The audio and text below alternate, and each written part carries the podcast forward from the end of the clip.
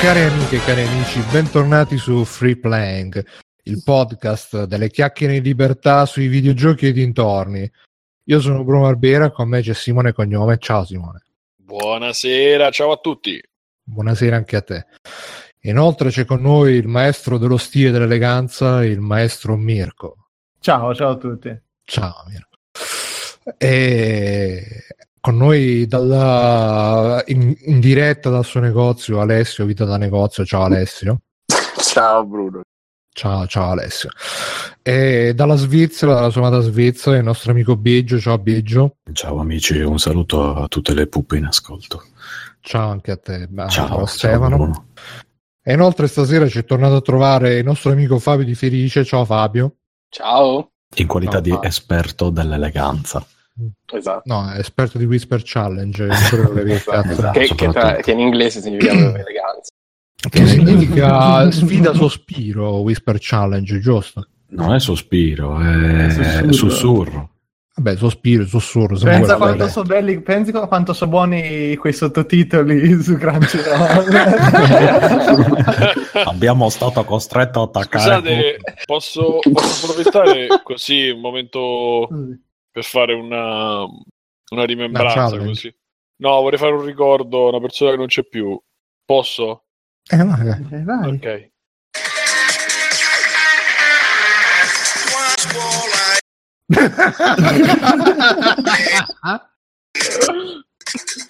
Vorrei arrivare al ritornello per far capire a tutti.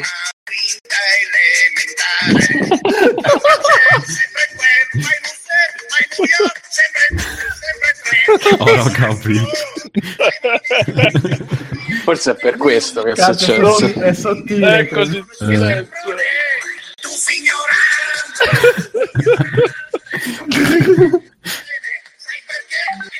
Comunque hai preso due piccioni con una favola. È bravo. Complimenti. Sentite questo momento.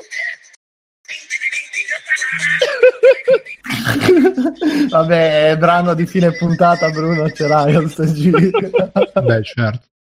Un saluto a Dolores. No, ma non scherzare che c'è tanta gente che c'è rimasto male. Questo è il genio, basta. Sono morti tutti e due, sono morti amando quello che facevano. Ma ti immagini, cioè nel senso, adesso in paradiso si incontrano tutti e due. Lei arriva e fa finalmente quel figlio di puttana. No, è Jimi Hendrix, che non sai quelle cose lì. E c'è Jimi tipo che gli fa l'accompagnamento alla chitarra e lui che canta. Signore! Vabbè, ciao Dolores. E abbiamo l'ospite a sorpresa che è entrato al momento giusto. Ciao Alberto. E insieme a Dolores. A Leone. Ciao. Alternati sia lieve. Aspettate, per parlare con lui dobbiamo unire i nostri mignoli, metterci a cerchio e guardare sulla tavoletta che lettera indica il segno del posto lì. La prima E, la seconda F. E dobbiamo dire Alberto, sei con noi? E lui risponde Effort. Quindi Comunque stranamente Alberto era un'idea sua, lo sapete chi l'ha incoraggiato a fare la cantante a Dolores? Alberto, quando la conobbe in autobus, non so se avete letto. Sì, ma dice, ma lei l'ha scritto nella sua autobiografia, aveva scritto un ragazzo italiano che mi consigliò. Pronti che arriva il bestemmiare in chat, ecco. No, non ti sentiamo. No, Alberto, Alessio.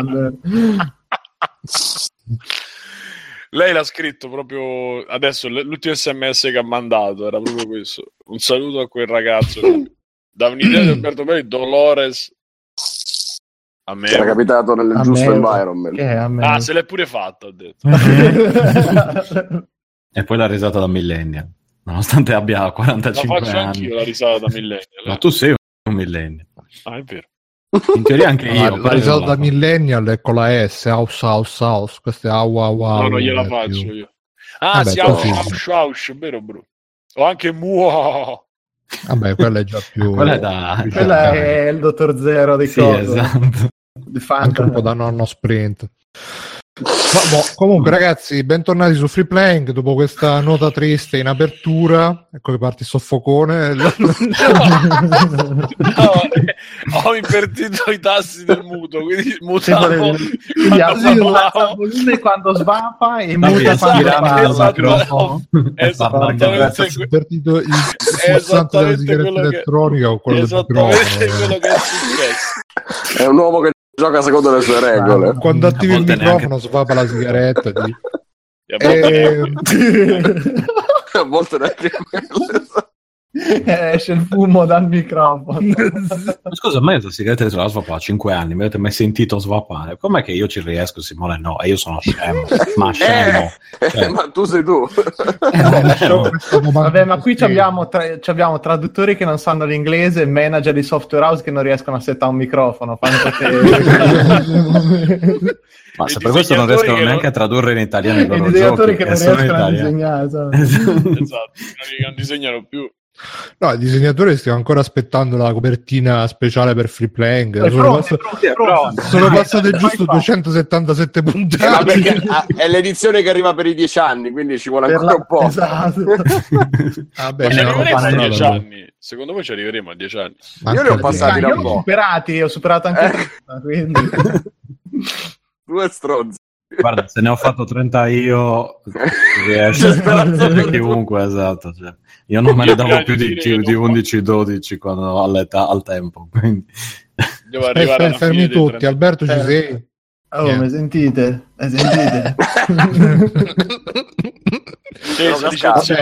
Ma che stai a fare, Alberto?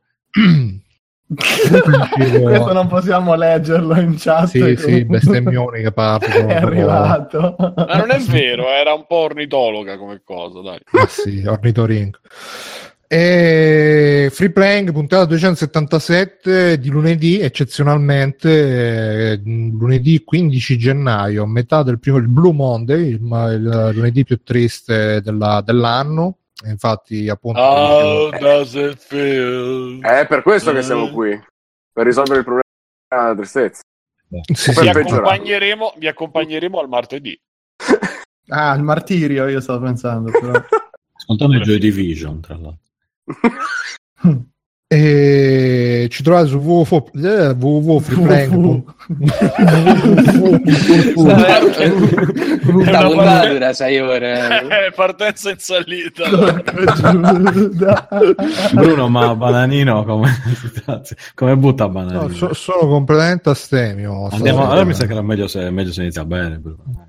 www.freeplaying.it, dove trovate anche tutti i nostri contatti, gruppo Facebook, pagina Facebook, link di Facebook, Twitter, Patreon se ci volete sostenere mensilmente, PayPal se ci volete sostenere una tantum, Amazon per i vostri acquisti su Amazon. E ultima novità, grande novità di Free Playing, abbiamo anche la partnership con Humble Bundle, quindi quando dovete comprare robe da Steam, non ve le comprate da Steam, compratele da Humble con link di Free Playing, così una piccola percentuale andrà a noi, una grossa percentuale andrà in beneficenza, perché Free Playing fa beneficenza ai bambini poveri.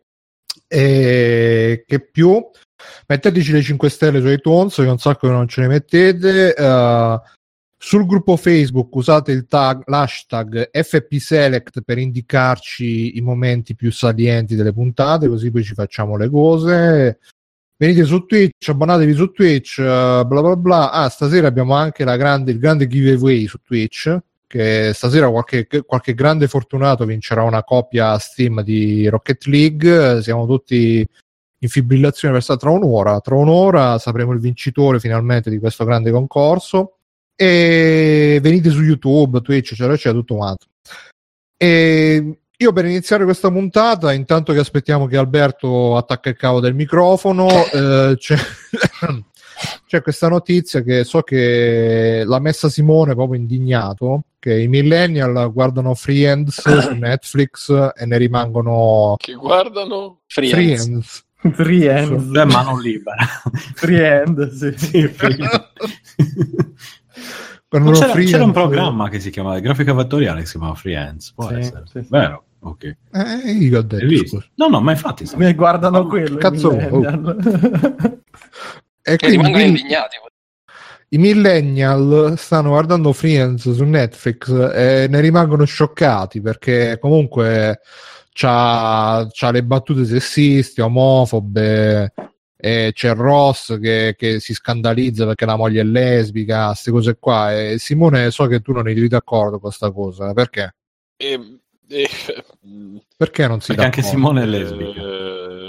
Intanto, lesbica e cicciona. No, io secondo me era è un errore vederla con gli occhi, cioè con quella critica che stanno facendo oggi, e conferma il fatto che ci sia un eccesso di social justiceismo, se si può dire così, e l'ho trovata molto contestualizzata. Quelle sono opere, ma vabbè, insomma, sono... Ciao Alberto. Ciao, è riuscito a entrare Alberto. Ah, che niente di piacere, cazzo. Così. Niente così. Beh, mi sentite quindi? Sì. Alberto, a tu piace Friends? Non l'ho mai visto. Come no? Mai visto? Perché ti eri troppo sensibile, non ti piaceva. No, Alberto lavorava già 8 anni e mezzo, quindi non aveva tempo di essere 8 anni e mezzo. Alberto nei contributi, esatto. Sì, magari. Però vabbè, ci abbiamo l'eco. Sei riuscito a settare il microfono, ma non le cuffie. O abbassi un po' le cuffie. No, è che c'è ritorno nel microfono. Quindi o abbassi un po' il threshold, o abbassi un po' le cuffie. Datemi un attimo. No, non ce l'ho più. Io lo sentivo così. Sì. Ok, dai. No, dicevo, secondo me, essendo un telefilm che fotografava anche un po' la società, e lo faceva tanto, aveva una grossa funzione da quel punto di vista in quel momento, per quel che ne posso sapere io, quelle sitcom. Secondo me è sbagliato vederlo con quegli occhi, ed è anzi la cosa bella di prendere situazioni più o meno imbarazzanti era, a parte fotografare appunto anche la cultura, l'ideologia di quello che era l'interazione. Non lo so. Sì, era Alessio che si spostava sulla 6, madonna. No, è la 6 delle mia sorella. Che si spostava su Alessio. Davide, per ultimo l'ho sentito vicino. Fate finire il discorso a Simone, Simone continua, scusa. Funzionava proprio perché c'erano quelle situazioni che erano le situazioni di tutti i giorni, che le situazioni che si vivevano in un'America che stava già un pezzetto avanti, perché comunque ne teneva conto. O ne teneva conto sul grande schermo e al pubblico,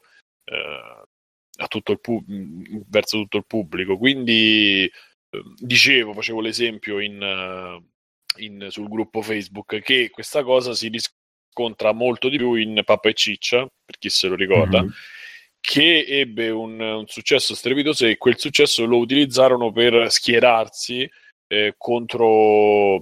C'erano diversi episodi. Uno fu, mi pare, tutta la situazione di Los Angeles del razzismo che c'era, dei problemi che c'erano proprio a livello di criminalità. A Los Angeles ci fu una grossa rivolta dei negri, perché c'era quel ragazzo di colore che era stato ingiustamente accusato di omicidio, invece poi i poliziotti l'avevano menato. Ovviamente non mi ricordo bene niente, però ci fu un episodio dove dei poliziotti si accanirono su questo ragazzo di colore e poi uscirono tutti scagionati, insomma presero delle posizioni pesanti sempre, insomma, per me. Sì, però ancora funzionava qualcosa, ancora la gente si indignava si indignava per delle cose utili, non per delle cagate. Esatto. Sì, perché quindi... non vogliamo dire che si social justice warrior hanno cagato il cazzo, cioè basta queste cose, 3 sessi, 54 orientamenti, perché così si svalutano anche le vere lotte importanti della giustizia. Vai Simone, scusa, prego. E lì loro presero il Papa Ciccia, che era una cosa abbastanza... truce. No, truce, in Italia hanno fatto diventare un po' truce, però insomma era una cosa comica, una cosa leggera, una comedy. In verità non lo era, perché loro erano una famiglia di praticamente proletariato e c'erano tutte tutte le difficoltà che aveva una famiglia di quel genere, numerosa e con difficoltà economiche in quel periodo, quindi quello era già il setting abbastanza pesante, non era che ne so, i Robinson che erano tutti i dottori, non era Seinfeld che comunque soprattutto era Bill Cosby, esatto. Vabbè, faceva il ginecologo, tra l'altro, se non ricordo male faceva il ginecologo, esatto. Vedi che tornano tutti. Però insomma, no, erano la famiglia, ma anche 8 sotto un tetto erano, alla fine erano tutti abbastanza, no, per non parlare di quelli del Principe di Bel Air, erano borghesi, più tardi, però quelli sono un po' più tardi, io parlo di quelli in precedenza, insomma, per cui insomma già questo era una fotografia in più. Quello che dicevano nelle battute negli script spesso prendevano dalle situazioni reali e da quello che poi creava dibattito in America, era così potente che poi ci fu un grosso problema tra la rete, il governo e gli autori, perché faceva un sacco di ascolti, ma nel frattempo faceva un sacco di opinione, e quindi la gente in qualche maniera, cioè quella roba che oggi è Sheldon, che è praticamente prendere per il culo un mezzo ritardato perché è uno che ha l'Asperger, in quel periodo una sitcom del genere era fare la fotografia di una società di merda che era quella americana e che è continuata ad esserlo in un certo senso post Reagan, insomma c'erano dei temi pesanti, e Friends faceva tutto sommato anche la stessa operazione, ma la faceva in buona fede, la faceva con innocenza e con cattiveria, ma quella cattiveria non dico nostra perché non si paragona, però la consapevolezza un po' che di tirare sui toni per creare poi un meccanismo comico, per creare un meccanismo di qualche tipo.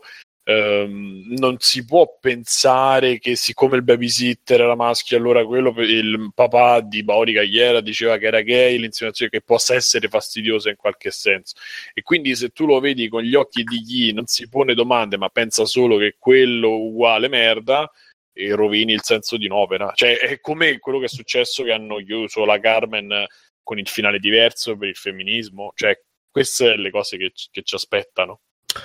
Ah, secondo me comunque se uno ha il problema della Carmen che finisce diversa, io onestamente non capisco perché, cioè secondo me si dà troppa importanza a ste robe, cioè, se uno vuole fare la Carmen dove la Carmen alla fine diventa CEO di Google, chi cazzo se ne frega, cioè a me non è che mi cambia. Ma quello sono i motivi che lo fanno, per la violenza sulle donne, ma a prescindere dai motivi, se ne frega, cioè, ma a me sembra che ogni volta si facciano polemiche perché se chiami quello professoressa invece di professore, allora se io sono parrucchiero mi devi chiamare parrucchiere, cioè, scusa, tu stai mettendo, Bruno, ma tu stai mettendo allo stesso piano, no veramente Bruno, stai mettendo allo stesso piano un'opera lirica, cioè, riconosciuta in tutto il mondo, con un senso, anche quella calata in un contesto, con la puttanata del parrucchiera, veramente.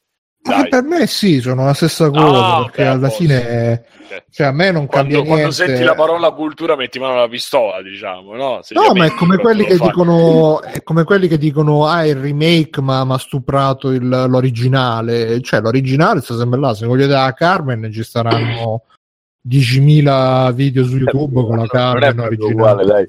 Vabbè, io non mi metto, ragazzi, a continuare comunque questa conversazione. Uguale, tanto buona, ragazzi, scusatemi, prima che ci allontaniamo dal discorso Friends, volevo unirmi a Simone nello specificare che la vedo in maniera simile a lui.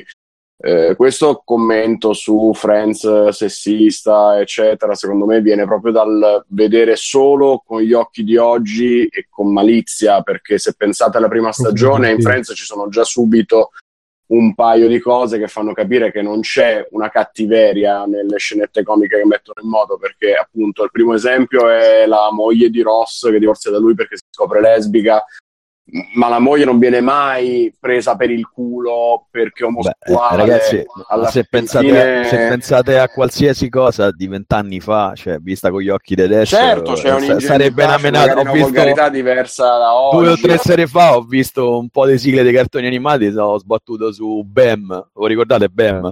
Quella andava alle 4 del pomeriggio, per Dio, cioè senti la sigla, un bambino di oggi sente la sigla, se butta dalla finestra.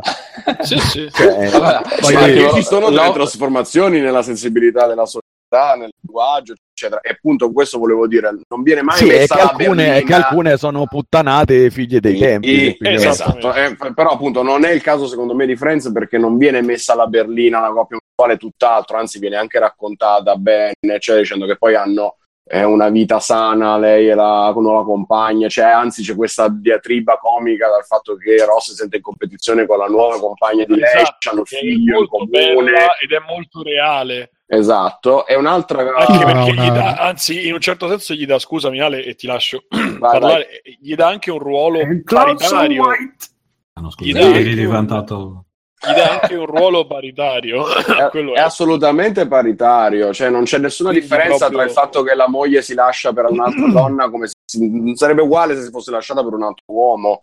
Lui comunque si sente comunque lo sfigato di turno. Esatto. E un'altra cosa è Matthew Perry, l'attore che fa Chandler, che è il sarcastico del gruppo, eccetera, che spesso durante la serie, fin dalla prima stagione, viene preso in giro perché sembra omosessuale, ma la storia narra, già ai tempi si diceva, che sta cosa è nata dal fatto che ne erano convinti i produttori quando lui fece il colloquio, e non essendolo lui affatto, questa cosa li ha sempre fatti ridere fra di loro e l'hanno inserita nello show perché inevitabilmente sarebbe risultata ancora più comica davanti alle telecamere come era dietro, quindi è una malizia che viene messa negli occhi di chi oggi guarda Friends e ci va a cercare il marcio, per come lo vedo io. Ma ragazzi, ma secondo voi veramente c'è tutta sta gente indignata? No. O sarà magari una frangia estrema che poi viene ripresa? Ma qual è il problema? Perché io non ho mai visto Friends e mi sono perso, mi sa, un pezzo della vabbè, c'erano battute, ma io non mi ricordo manco queste battute. Ma no, è che si vede, no. Una dei protagonisti era obese, quando fanno vedere i flashback, perché Monica era obesa, fanno vedere che mangiava le cose, che la prendevano tutti in giro perché lei mangiava, lei era obesa, cioè, ma io ragazzi quindi qual è il problema? È che per i millennials è una cosa offensiva. Cioè, il problema sono i millennials che guardano Friends retroattivamente e pensano che c'è uno spunto. C'è stato il grido allo scandalo. Ecco, vabbè, se fosse così, praticamente Lovecraft non potremmo leggerlo più perché ogni 5 pagine c'erano i gridi di merda. Quindi esatto. Ecco, oggi c'è H&M che non è. Fabio, stai attento a dirlo su internet, che se lo scoprono iniziano a rubare i libri di Lovecraft. Iniziano a bruciare. No, ma secondo me comunque sono delle minoranze più o meno rumorose che vengono riprese, sono dei minorati più che delle minoranze. No, guarda, uno è felice delle due cose, chiamali come vuoi, però secondo me gli viene data sta voce, perché riprendendo il discorso importante della Carmen, per me la polemica sulla Carmen, la polemica professore-professora, la polemica del sacchetto a 2 centesimi sono tutte robe della stessa pasta, sono puttanate che periodicamente... no, Bruno, sono tutte puttanate, però di una si può parlare, di proprio professoressa, di una cosa che, ripeto, è la Carmen, non è una strada. Allora, che ne so, uno che il cazzo con l'Iliade, ci mettiamo una figa... Esatto, no, non si può fare, perché è una... non è che... Il valore dell'Iliade è quello scritto così, in quel momento e in quella maniera. Esatto, non capire se... non io potrei capire una cosa del genere, veramente. Potrei capire se decidono... adesso l'Iliade a scuola le insegniamo che... a quello si arriva se cominci così, mentre quando parli dell'Iliade tu devi dire, ragazzi, non rompete il cazzo. Sempre con sta puttanato, iniziamo così e poi ti vengono a prendere a casa che ti insegnano l'Iliade. Bruno, è così, non è che, cioè, più o meno sono meccanismi sociali. A voi vi sono venuti a prendere a casa. Bruno, all'apertura dell'Expo l'inno d'Italia è stato cambiato su una frase, che l'ultima frase, siamo pronti alla vita invece che siamo pronti alla morte.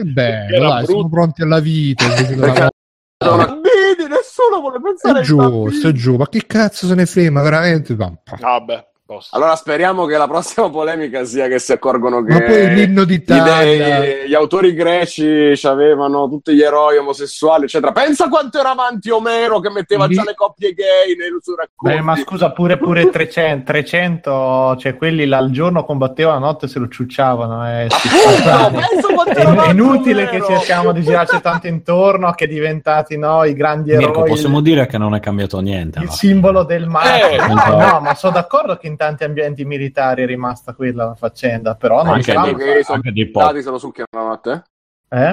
Stai dicendo che i soldati se lo fanno succhiare la notte dagli altri soldati? Secondo me molti sì, però... Io comunque sono contrario a questa svalutazione dei nostri ragazzi. E quindi insomma no, secondo me bisognerebbe avere un po' più nella mia personalissima opinione, che non vuole essere assolutamente imposta agli altri. Secondo me pensate alla salute e basta. Votate quando c'è quella c'è tutto, ricordiamo. Sì. Non voglio continuare, io mi astengo, aspetto il prossimo argomento. Cioè, fa sempre la polemica, voi il sacchetto. Però voi avete firmato per il sacchetto a casa. Per il finale di Mass Effect avete firmato perché non vi è piaciuto? È quello della... infatti. Lì no? Cioè, com'è? Io non l'ho firmato. No, vabbè, sarei andato sotto gli uffici da BioWare col forcone. Vogliamo il comandante Shepard, vogliamo Shepard. Sai, io grossissimo fan io di Mass Effect. Ma se ti cambiano un livello di immagini, vai nel castello e ti dice la tua principessa è qua, fine. No, non lo volevo. E ricordiamo anche che il finale di Mass Effect dà un'idea di Alberto Belli, tutto Mass Effect. No, perché poi secondo me, cioè, la stessa cosa di indignarsi di Friends che ha le battute razziste, oppure di indignarsi che Lino alla vita invece di Lino alla morte, cioè gente che non sa, cioè easy ragazzi, easy, presente tipo Bob Marley o Cannuto, non possono stare a livello di un normodotato, sono dei ritardati, fanno danni nel lungo termine. Posso dire una cosa, posso però crescono. Posso dire una cosa, che comunque Tarantino in Bastardi senza gloria, quando ha fatto morire Hitler, tutti contenti, capolavoro!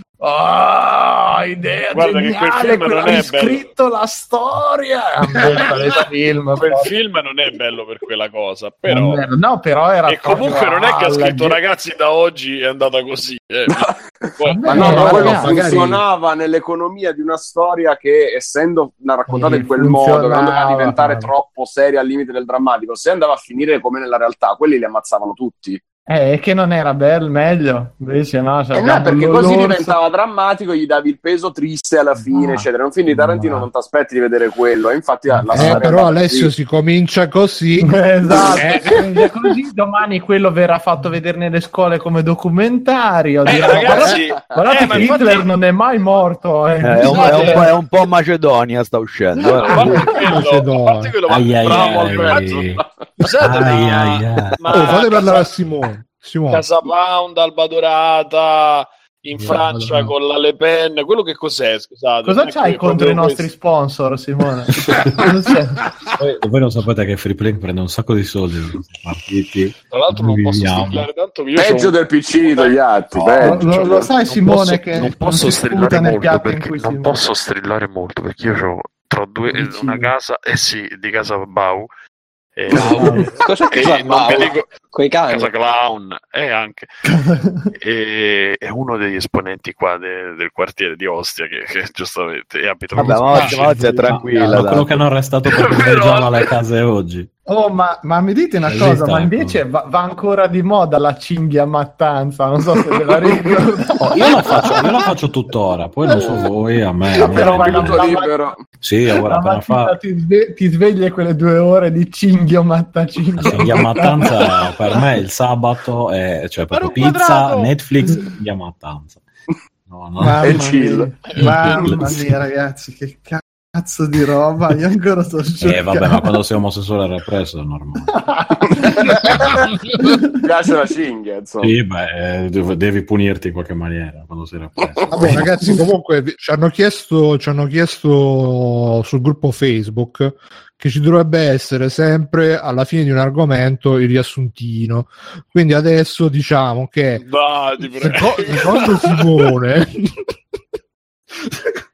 secondo Simone Friends è una bella serie, secondo me pure, secondo Alberto è un po' per ritardati, perciò lui non l'ha vista, e secondo Stefano... È una considerazione che ho fatto poi successivamente, non è che non l'ho vista perché pensavo che fosse, però adesso... L'hai fatto la considerazione e non l'hai più vista. Esatto. Comunque posso dire una cosa... No, stavo parlando io, adesso mi fai finire e poi lo dici tu. Vabbè, esatto.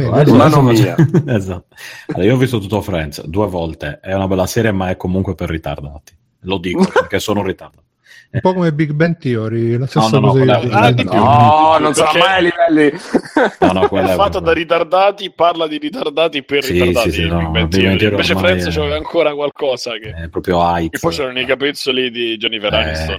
Vabbè, sono quelli là. Comunque, a voi chi vi piaceva di più? Facciamo sto sondaggio. A me piaceva. A me attizzava di più Fede, cioè a me cosa qual era quello che l'hanno convinto che era gay anche se non lo era. Metti un Chandler.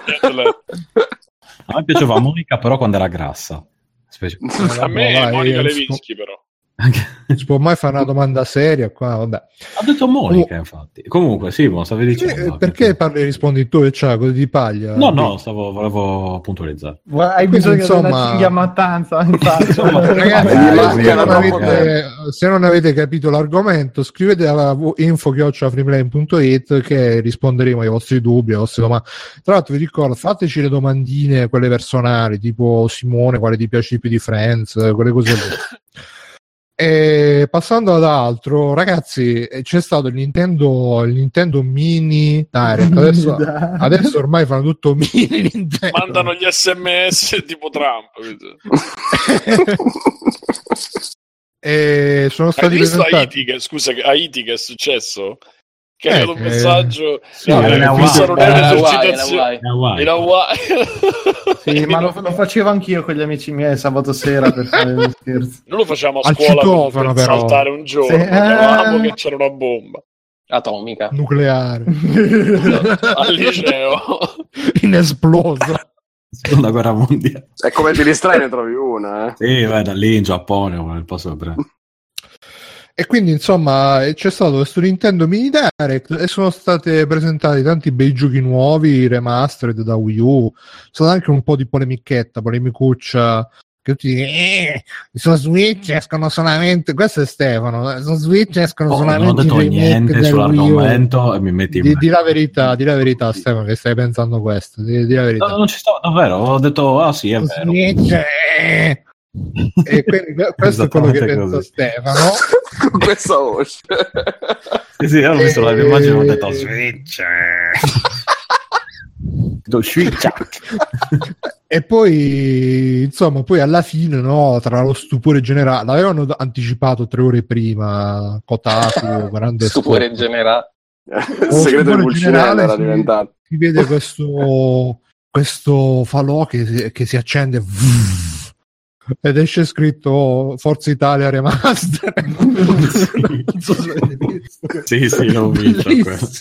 Guarda, qui quando l'hanno fatto sto Mini Direct è come quando giocano i mondiali, andavi in giro in città, non sentivi nessuno, la città deserta, sentivi solo il rumore dalle televisioni del Nintendo Mini Direct. Scusi, chi ha fatto palo? Miyazaki. Quando è uscito la remaster di Dark Souls si è sentito con le trombette proprio. No, le vuvuzela, vi ricordate le vuvuzela? Che bellissime, indimenticabili. Madonna. Comunque scusate una breaking news. Marco Astro scrive: la versione italiana di Rick e Morty doppiata da Christian Insante e David Chevalier è nettamente migliore di quella in lingua originale. Tac. Ma io sono d'accordo, potrei essere anche d'accordo io. Viva i doppiaggi italiani, cazzo ragazzi. Sì, io l'avevo consigliato proprio per il doppiaggio, la lingua più bella del mondo. E poi c'è una citazione, questa poi c'è una foto di Obi-Wan con la faccia di Di Maio con la citazione che la forza sarebbe con te. Quella l'avevo vista, grande. Ma perché sta cosa me l'ha sbagliato un congiuntivo? Infatti non l'ho capito. Ha sbagliato un altro di nuovo. Uno ha fatto un tweet e l'ha cancellato 3 volte lo stesso tweet con gli errori. E lasciamolo lavorare. Prima o poi lo beccherà ancora, giusto? Ha proprio bisogno di un social media coso che lo aiuti. No, vabbè, un grande. Un po' di diploma di scuola media. Cioè. Grande, ma quello ormai. Grande il nostro webmaster. Webmaster. Ma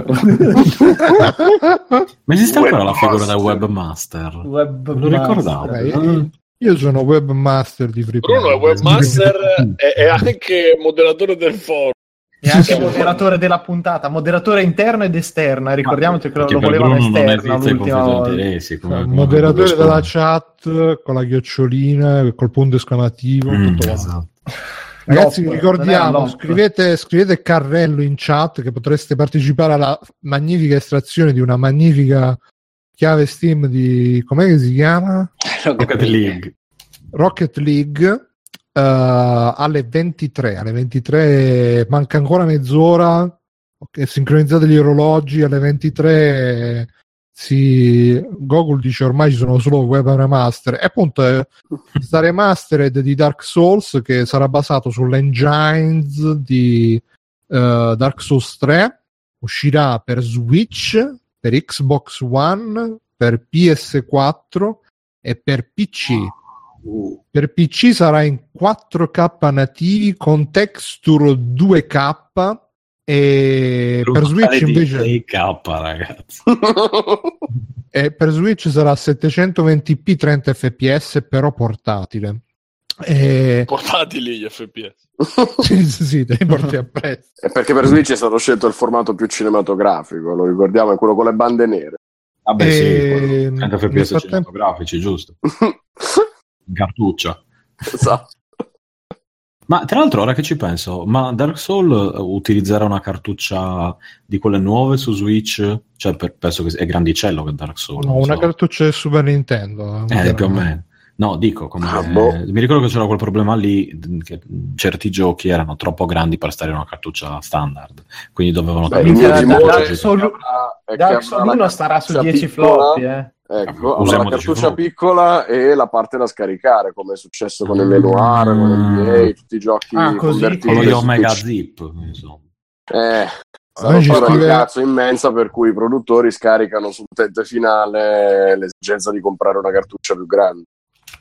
Comunque ci scrive Stevic su Twitch, scrive su PC deve riscattarsi per il merdosissimo port dell'epoca e ancora gira con le mod della community. La cosa delle mod delle community, perché tutti, ovviamente appena è uscito la cosa, subito sono arrivati i fenomeni, ma io su PC con le mod già lo gioco a 4K, però appunto ci avrà... E quello non ufficiale. L'engine nuovo, poi si potrà giocare in coop in 6 persone in coop, che è una cosa mai vista in Dark Souls, e basta. Una persona a cui è piaciuto è Mattia Traverso, che appena uscita la notizia è mia, Day One, subito dopo il pippone contro la Ramaster il giorno dopo infatti il calma colpito. E niente, quindi... Bruno, ma sei pronto per quelli che faranno il confronto fra l'Armaster di Dark Souls e Dark Souls 3 e diranno che il primo è sempre meglio col dito in culo? Col dito in culo è sempre meglio tutto alla fine. Non c'è... Non mi ricordo, ragazzi, però me lo dico... non te lo sei messo bene, forse. Prova a girarlo in orizzontale. Ho provato tutto, Mirko, ma proprio niente. No, comunque grande Dark Souls, io lo aspetto per finirlo finalmente, perché quando ho visto il primo Dark Souls l'ho giocato un po', però ho detto non era in 4K. No, mi sa che qua, perché sapete che ci sono quelle parti un po' incomplete, un po' così, ho detto questa non è la visione del maestro Miyazaki, aspetto che esca la remastered, e quindi m'ha sentito il maestro, uscirà.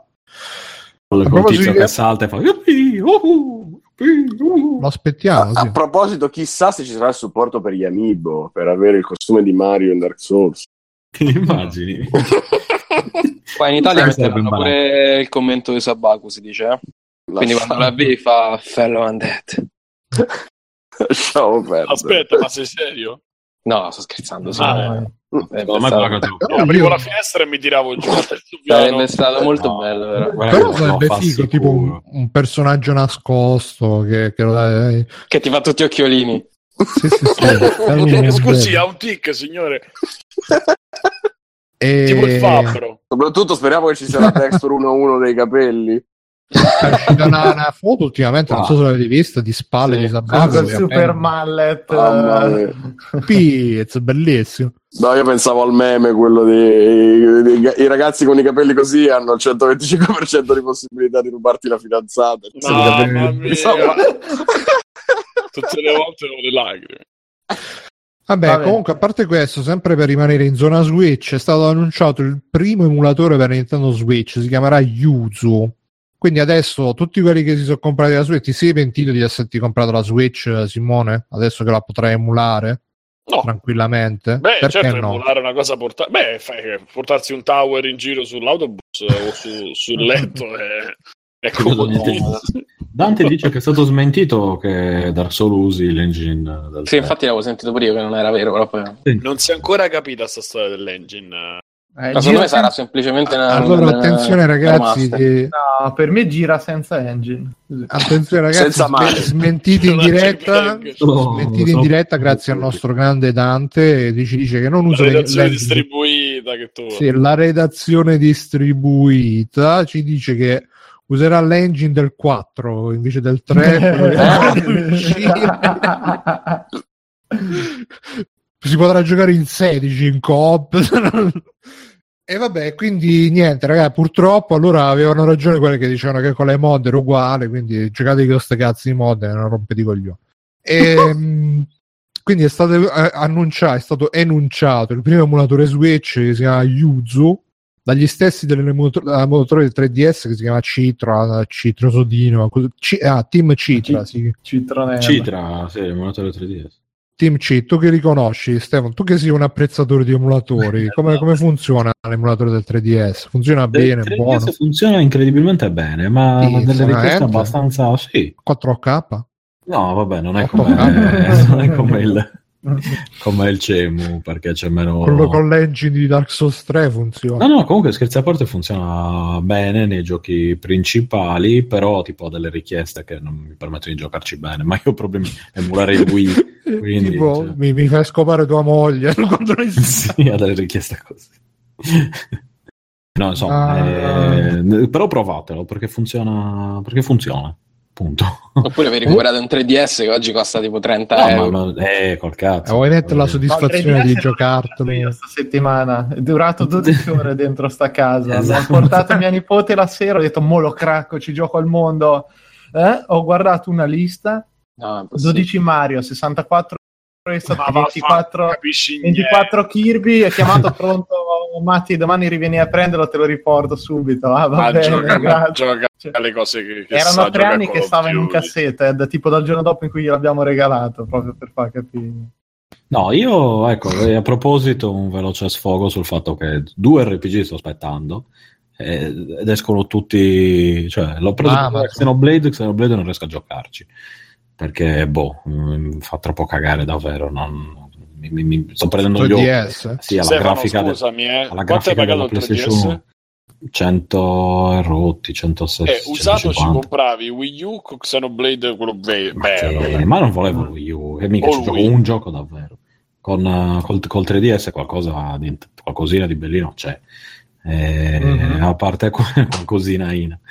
Però appunto ho detto se sono stato contento, vabbè aspetta, però mi compro una scheda video, ci gioco il fisso. E nel mentre ho detto sono 3 anni che ti devi comprare questa scheda video. 3 anni che sono paziente. Che scheda video ti devi comprare? La Voodoo? Ma che sì, la Voodoo Probation, ma che avevo nel 99. No, allora mi sono detto vabbè dai, ci sono altri GDR serie interessanti tipo Shin Megami Tensei Strange Journey, che è quello ambientato nello spazio, ai temi sci-fi super fighe.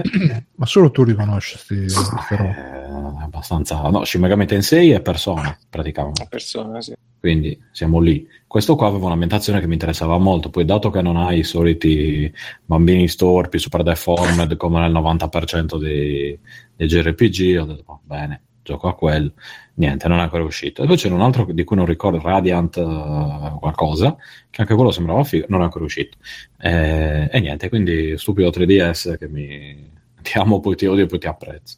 Nel mentre sto vedendo Madonna, la pubblicità. Sappiamo che Alberto è uno dei più grossi supporter del 3DS. Ce n'ho 6 o 7. Giocare in locale, multiplayer. Giocano solo a Mario Kart, tutti i personaggi lui e li usa tutti contemporaneamente. No, ma io le portatili storicamente poca roba. Storicamente proprio. Sì, no, non ne ho mai comprate, non mi rompo il cazzo a giocare. per strada. Le console, se non sembrano videoregistratori dell'85, non le guardano, non fanno lo stesso effetto. No, ma non, per quel che mi serve, a parte che oggi penso puoi fare una roba al volo, ci sono i telefonini che hanno, servono a quello di base, ma in passato veramente poca roba, cioè dal Game Boy, dopo il Game Boy niente, credo. Alberto chiede in chat Unit 4 su Switch quando esce. Quest'anno non cambiare Q1, Q2? Non lo so, stiamo parlando adesso perché non lo facciamo noi. Ok. Ricordate che l'avete sentito in anteprima su Free Playing. A me interessa un'altra uscita su Switch, cioè? Di Alberto. Ho capito. Quella degli dell'astrovagnavine. Vediamo, abbiamo un sacco di cose. Vediamo. Siamo in un momento in cui stiamo parlando di Chris, come sta? Bene. Che lavora, dice? Procede. Ha quasi finito fondamentalmente, quindi... Ma è fidanzato Chris, ce lo chiedono le ascoltatrici. Si è sposato prima di Natale. Si sta lasciando. È sposato prima di Natale. 5 stelle. No, ho detto si è sposato, ragazzi, non sono Di Maio. No, è sposato. Con chi si è sposato? Scusa, chi è sta? Che cazzo ne so, con la moglie. Ci sta. Su poco con la moglie. Anche sì, io dico, avete sposato che cazzo ragione, scusa. No, non la conosco lei. Scusa, non ti ho invitato alle nozze. Ma guarda, anche se fosse era un po' distante, quindi no, ci vediamo a marzo. A parte che per farti partecipare alle nozze avrebbe chiesto quei 2.000-3.000 euro in più, come fa lui. Sì, per lui sempre, cioè se vuoi capito, me dai soldi. No, ci vediamo a marzo, aprile. Sposato, se è sposato, l'università e figli già gliel'hai pagata, Alberto, ma manca. Sì, sta a posto. Un salutone all'amico Chris, che c'ha pure le origini italiane, evidentemente. Sì, siciliano. Siciliano, bravo, bello. Quindi lui ti ha detto subito arancini. No, veramente ha detto credo sia siciliano, ma non ne sa un cazzo. Questa è la versione originale. Sì, perché non ne frega un cazzo a nessuno. Sì, ma neanche a noi italiani che siamo, sapete che Petrucci è italiano, sti cazzi, no, è italiano. Cioè dei parenti a Sgurgola Marzicana, tutti l'orgoglio italiano, il genio italiano. No, non è neanche mai stato, cioè non gliene può fregare di meno in realtà, verrà, penso, se lo può. No, in generale, no, noi siamo provincialotti così che dobbiamo essere italiano. Grazie, siamo peggio che i negri, siamo andati dappertutto, siamo andati. L'Italia è insegnata a mangiare al mondo. Esatto. Dragon Ball FighterZ, Fabio. Cacchio, mi sono dimenticato di scaricare. Proprio a tipo interrogazione. Parliamo di Dragon Ball FighterZ. Che ci ha giocato anche Alessio. Dai, dici com'è. Fabio, si picchia. È stato difficilissimo giocarci, tra l'altro, perché porca puttana, è più difficile provare a giocarci che giocarci. È partita tipo l'altro ieri e ha iniziato a funzionare oggi pomeriggio, quindi devo lasciare lavorare che sennò non arriva. Ma tu scusate, è tutto online? Per adesso sì, cioè la beta è solo online. Sì, c'hai. Ma il gioco se no è un picchiaduro normale, no? Sì, immagino che ci saranno story mod. Io non è che l'ho seguito tantissimo. Ci saranno story mod con la modalità online anche. Vabbè, un nuovo videogioco di Dragon Ball di Menare, famoso tra i più perché c'ha questa grafica molto figa. Che però non so se Alessio pure l'ha notato. Si muove un po' a scatti.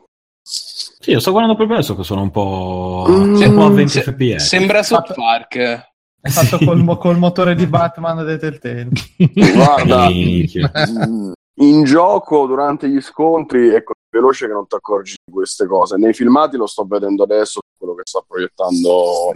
Io me ne sopporto anche il cinematografico, così però. Il cinematografico, certo. No, il gioco io non ci avevo minimamente fatto caso, perché poi appunto vedo soltanto mentre combatto. Non è tanto fluido, ma penso sia proprio. Beh, poi in realtà pensavo che fosse più la mia connessione che il motore del gioco. Lo sto notando ora guardando i video. era il motore purtroppo. E, vabbè, nella beta ci stanno tipo una decina di personaggi, quindi anche abbastanza. Che poi voglio sapere chi cazzo prende. Sì. Poi sapere chi cazzo prende Krillin, che ci stanno Goku. Oh, ci ho fatto meglio battaglie finora con Krillin. Va bene. Okay, l'ho scoperto. E nella beta puoi soltanto fare, se riesci, perché devi essere molto fortunato. Sì, puoi fare battaglie online classificate e non classificate. Il picchiaduro lo scontri 3 contro 3, quindi non ci sono i round, devi eliminare tutti e tre i lottatori dell'avversario, tipo la King of Fighter. Esatto. Quindi tu li cambi a nastro come ti pare e... Sì. Un po' tipo cosa, tipo come si chiama quello Marvel, di Marvel? Esatto, sì. Marvel. Che palle, però si giochi già imparare un personaggio difficile, devi imparare 3. Ma in realtà, per quello che si è visto, il sistema di controllo è che è lo stesso per tutti i personaggi, quindi non è che devi imparare un personaggio. E le combo sono le stesse per tutti. Scusa, praticamente sì, a me ha ricordato più Smash, cioè un gioco dove tu impari i tasti principali. No, che danno... Smash secondo me non c'è un cazzo. Però Alessio conosce solo quello come termini di paragone. Guai, non c'entra niente. Io ho giocato tanto anche a Soul Calibur, Simo, ma Soul Calibur c'hai le mosse che cambiano per il personaggio. In Smash tu c'hai la sequenza di tasti che avranno certi effetti, e qua più o meno c'hai quello, perché ma è come Marvel. Cioè Marvel c'è la stessa cosa brutta tasto, con un altro tasto, con un altro tasto ancora, ed avrà degli effetti diversi.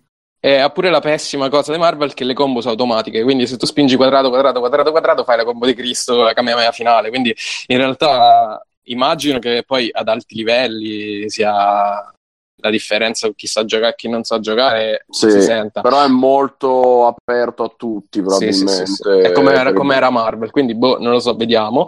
Tra l'altro si fanno mille danni, anche perché poi le mosse sono semplicissime, cioè lanciare la Ultimate è semplicemente una mezza luna avanti e un tasto. Non c'è nemmeno la difficoltà minima. È a prova di casual, secondo me, infatti, sì. Anche poi non è che ti puoi aspettare il Virtua Fighter, ma io lo colgo come una cosa positiva, perché è altamente spettacolare, molto veloce, molto adrenalinico, eccetera. Mi manca il fatto di avere mosse diverse e ben differenziate come erano i Budokai Tenkaichi, che sono stati gli ultimi fatti bene, secondo me, quelli Play 2 e Wii. Però ma guarda che Xeno cosa non è male. Xeno si chiama? No, non lo so, mi ha lasciato molto freddo Xeno, che pure gli somigliava tantissimo a Budokai Tenkaichi. Xenoverse, ecco, bravo, sì. Oh ragazzi, ve lo dico, se sento uno che dice Yamko, porco giù da bestia. Non c'è la bella. Sono scritti bene. Ma sono scritti bene. Non mi ricordo se era giocabile, ma l'ho menato più volte. Yamcha lì, porco giù da bestemmia, ve lo dico. Comunque, c'era anche Tenshinan. Sto consultando il sito, il gruppo Dragon Ball FighterZ Italia, e che questa roba, la prima notizia, bla bla bla, è grandissima, una bella notizia postata da Simone, poi non lo so se la vogliamo dire. Si diceva il gruppo Dragon Ball FighterZ Italia, c'è Andrea che dice: cosa ne pensate delle combo assistite? E c'è Alessio che gli risponde: a prescindere dal fatto che il gioco è molto bello, se impari a giocare non hai problemi con chi spamma pulsanti a cazzo. Voi avete problemi con chi spamma pulsanti a cazzo? Sì, io tanto li denuncio normalmente alle autorità proprio. Io mi ricordo non mi ricordo che Tekken che giocavamo, che chi prendeva Eddie poteva anche non avere le mani e vinceva. Infatti Stephen Hawking ha vinto 2-1. Sì. Ma ci credo, Cioè era veramente strasgravato, quindi personaggio preferito di sempre. Un pochino sì. Però è bello come gioco. Io c'avevo un amico che continuava a ripetere: no, ma io lo so usare. Pensa, se aprivi la lista come la merda. Se aprivi la lista delle mosse c'era scritto: fa un po' come cazzo te pare. Sì. Aveva anche un parente italiano. Sì. Comunque, sempre dal gruppo Dragon Ball FighterZ, una delle beta peggiori mai giocate. Il gioco promette bene, ma la beta fa veramente cagare. La beta non funziona, ma è un altro discorso. E uno gli ha risposto: è una beta, non una demo. Quella è la grande risposta. Quella è la risposta, è la nuova risposta dopo l'esperimento sociale. Hai frainteso. Sì. Anche perché le demo non esistono più. Comunque, una roba che non mi piace di questo Dragon Ball è che le trasformazioni dei personaggi sono trattate come personaggi, cioè non c'è Goku che poi si trasforma nei vari Super Saiyan. Non ti puoi trasformare mentre stai combattendo. No, c'è Goku Super Saiyan blu, Goku quest'altro. Ah, però te lo devi scegliere già così. Esatto. È vero, questo non volevo trasformarmi. Vabbè, probabilmente l'hanno fatto per motivi di bilanciamento, per non avere tipo Krillin. So. Però da vedere è bello. Puoi diventare caccacarotto. Ma che cazzo hai messo, Bruno? È sempre dal gruppo Dragon Ball FighterZ. Niente, abbiamo trovato la foto di Goku contro Dolan Duck. Adesso apro la cartella delle minchiate, attenzione. Eccola. Attenzione. Ve la linko anche sulla chat di Twitch, che vi ricordiamo. Sento già un eco di fisarmonica che sono già. Ragazzi, mancano 7 minuti all'estrazione di Rocket League. Che è come Capodanno qua. Sì, infatti. Sicuro che ora vince Mirko, io ci scommetto. Porco Giuda, se lo vinco io, ragazzi, preparatevi al video, vi giuro. Prometto che faccio un video in cui proprio cancello devi installarlo bestemmiando. Molto bella la mia, Alberto. Old but gold. L'ultima informazione di servizio, Bruno, se volete provarla potete scaricarla, perché nonostante teoricamente finisca domani è probabile che la protraggono, perché ma io sto leggendo su Dragon Ball, visto che è partita ieri. Esatto. Io sto leggendo su Dragon Ball FighterZ che probabilmente non la estende, anzi, ma la dico da questo sito che si chiama optimaitalia.com, quest'ottimo sito. Aspetta, non si chiama Optima. Simone, guarda lui. Non si chiama Optima Magazine, ma Optima Magazine. C'è scritto brutte notizie per chi gioca all'open beta di Dragon Ball FighterZ. Bandai Namco ha comunicato che non estenderà la versione di prova a tempo limitato. Vabbè, quando esce il gioco? Il 25. Beh, sarà una bomba con sti preventi. Io non lo prendo perché il giorno dopo esce Monster Hunter e la mia vita sarà dedicata a quello. Però se no, quindi te lo prendi? No, io ti ho detto io non lo prendo perché... No, prendi Monster Hunter? Beh, lo prendo. Cazzo, ma su PlayStation, giusto? Solo? Sì, esce solo. Adesso. Ma sei sicuro tu? Io? No. Ma io c'ho una roba tipo 300 ore tra tutti i Monster Hunter tra PSP e 300 ore lo fate col tutorial The Destiny, porco Giuda. So, ti conosco. Vabbè, quindi insomma, consigliato questo, come avete sentito. Facciamo un riassunto un attimo per chi magari stava pulendo i piatti e non ci sentiva. Ragazzi, il nostro pensiero vola a una persona in particolare. Ma sì, dai, no, a noi scherziamo. Alessio e Fabio hanno provato Dragon Ball FighterZ, è molto bello, la beta non funziona un cazzo, i personaggi fanno cacare, però ce lo compriamo al day one. Questo per chi se lo fosse. Bello, Bruno, puoi fare una puntata dove tu riassumi i pezzi dei riassunti. La potrebbe fare da solo, noi gli diciamo cosa pensate di una cosa, lui fa una puntata di 2 ore di riassunto. No, non potrei mai. Vabbè, passando avanti, a proposito di megalomaniaci, c'è Quantic Dream che è nell'occhio del ciclone. C'è stato uno speciale. Alberto è entrato per questo oggi. Infatti, Alberto, ti voglio bello carico, perché qua adesso bisogna dirla una volta e per tutte. Bisogna cantargliele. Bisogna dirgliele senza peli sulla lingua.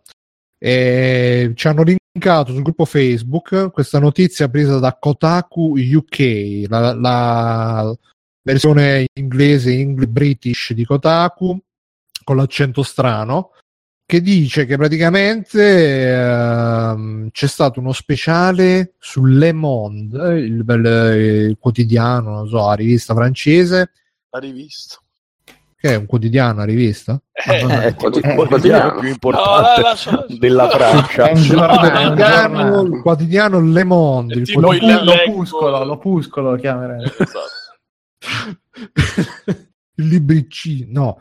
Le Monde, il quotidiano più importante di tutta la Francia, ha castigato Quantic Dream dicendo che è un posto di lavoro tossico. Ha intervistato degli ex dipendenti che hanno detto che In particolare, da quello che ho capito, c'è stato un impiegato del reparto del reparto IT che dice che lo prendevano per il culo, gli facevano i fotomontaggi.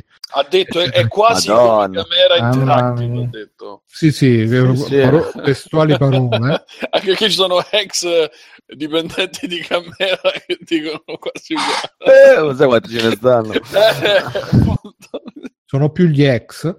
E praticamente insomma questo articolo ha smascherato David Cage, che insomma, ha detto no, io non c'entra niente, invece no, qua dice 5 ex impiegati hanno fatto protesta primavera 2017 contro la compagnia e uno dei suoi impiegati perché facevano circolare delle immagini degradanti. Nel febbraio del 2017 un 600 Photoshop di vari impiegati che erano omofobici. 600. Omofobici. Ecco perché ci mettono 5 anni per fare un gioco. Aspetta, sto photoshopando i ciccioni. Dimmi un po' cos'erano omofobici?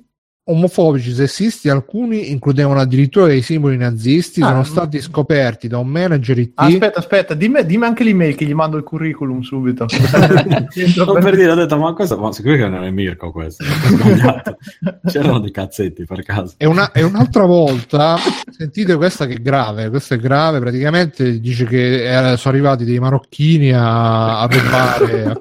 No, è vero. È come Sobori, sono stati rumeni. Non è vera sta cosa, sono arrivati i marocchini, ma davvero? No, sono arrivati a rubare agli uffici di Quantic Dream, c'era David Cage che gli ha detto non si ruba in casa dei ladri. No. C'era David Cage col dipendente tunisino, ha detto ma che sono cugini tuoi questi? Il suo gioco lo prendiamo al day one, ragazzi. Comunque Cage, se lavorasse in Italia, sarebbe presidente del consiglio. Sì. Probabilmente sì. E dice che nonostante che l'83% del personale siano maschi, Cage ha detto a Le Monde che Quantic Dream non è come uno spogliatoio di una squadra di rugby. Quindi, nonostante sia l'83, quanto è la percentuale maschile in camera, Alberto? 10%, 20%? Ma sarà un 110%. Bah, 60-40. Ah, beh. Quindi c'è pure le femmine a lavorare da camera. Sì. Alberto, la donna delle pulizie, non conta, Alessio, però. Comunque siamo 12, quindi non sono proprio tantissimi. Alberto però. C'ha anche lo ius prima noctis sulle donne. Sì, io il colloquio faccio solo se sono buone, sennò che cazzo. Alle 11! Si presenta con l'accappatoio. E poi praticamente Cage ha risposto: volete parlare di omofobia? Io lavoro con Ellen Page che lotta per i diritti LGBT. Volete parlare del razzismo? Io lavoro con Jesse Williams. Io lavoro con i negri. Che lotta per i diritti. Ho anche tanti amici, infatti. Attenzione, Bruno, estrazione. Vediamo. Avete pronto la bottiglia di champagne? No, Dib. Chi ha vinto? Dib. Ha vinto Dib. Grande. Ormai è diventato papà, quindi non gli interessano più queste cose. Auguri Dib. Addirittura, eccolo, dovresti salire per ringraziarci in diretta. Sì, tanto siamo pochi. Ringraziare Gesù, la mamma. Maradona, vabbè, Gesù. Insomma, Alberto, la mamma di Maradona. Complimenti a Dib, ricordiamo ragazzi che adesso d'ora in poi, in ogni diretta di Free Playing ci sarà questa grande estrazione, giochi di massimo prestigio tutte le settimane, estrazione esclusiva per gli abbonati e gli iscritti al canale Twitch Free Playing. E niente, Alberto, allora dici un po' di sto Quantic Dream, cosa ne pensi di sto David Cage? Tu l'hai conosciuto, David? Io c'ho addirittura litigato con David Cage. Perché? Che succede? Erano i suoi cugini. Se i miei amici neri gli hanno rubato in ufficio, quindi si è risentito. No, era quando c'avevo Eurogamer all'epoca, organizzarono un'intervista per Heavy Rain, e lui menò tutto il torrone col fatto che era rivoluzionario, con là io gli dissi a me mi sembra Dragon Slayer, e lui si è un po' incazzato. E da allora sì, non gliel'ho detto proprio così, però gli ho detto bello il principio, però Dragon Slayer nell'84 faceva più o meno le stesse cose. Ma in che occasione gli hai detto, scusa? Era una Gamescom, era una tavola rotonda, che è una cazzata chiaramente, però dovevi fare no, che è una cazzata, cioè alla fine è quello, se non giochi è Dragon Slayer. Tipo lui stava mangiando al tavolo, era una tavola rotonda con 5-6 giornalisti, sei arrivato con la sedia e girato la sedia, nessuno è stato una sediata sulla nuca. No, però Sony si è incazzata e quindi poi abbiamo chissà perché adesso lavori per Microsoft. Stranamente Eurogamer è stato un po' in difficoltà nei mesi successivi, però io volevo dire, sei arrivato e girato la sedia, seduto là con lo stecchino. Beh, era quello che pensavo, quindi gliel'ho detto molto semplicemente, lui si è risentito e faccio ci ho detto è lui che ti ha risposto, scusa, che non era così, che sbagliavo, che chi cazzo si ricorda, sono passati 10 anni. Comunque insomma si è risentito, ovviamente non è che gliel'ho detta proprio così, però gli hai ricato la macchina dura, no, ti ho detto, ho avuto altri tipi di ritorsioni, che poi sono quelle che sono successe al giornalista oggi, no? E nessuno ti ha fatto Gabo di gabinetto? No, nessuno ti ha nominato direttore culturale dell'area videogiochi del Romics? No, ero già direttore di Eurogamer, bastava quello. E che ti devo dire? Niente, che scusa, è successo il giornalista oggi, è successo che Sony l'ha blacklistato subito dopo l'intervista, si è incazzata Sony per quello che è successo a Quantic Dream. Non so se è su quello di Le Monde o se è quello di Le Monde o qualcun altro di quelli che stavano. Quindi Sony non c'è la libertà di stampa, quindi non c'è la libertà di dire cose senza la controprova, secondo me, se no fai bene a incazzarti. Quindi in realtà io Cage volevo difenderlo, non volevo, anche se mi stava abbastanza sui coglioni, però cioè, il solito discorso del Me Too è uguale, cioè uno, fermo restando che magari lì è così, che Le Monde non è proprio l'ultimo dei giornali, quindi immagino che abbiano fatto tutto quello che dovevano fare di Parigi. Però nel solito principio che uno parla è subito tutti colpevoli, senza controprova, senza appello, e sta cosa ha rotto il cazzo, anche perché poi cioè, se parliamo di aziende di videogiochi, cioè, fermo restando che nel 90% dei casi una persona che va via da un'azienda, io non l'ho mai sentita parlare bene dell'azienda, questa è la mia esperienza personale, se no non vai via, e comunque se vai via c'è sempre un motivo che...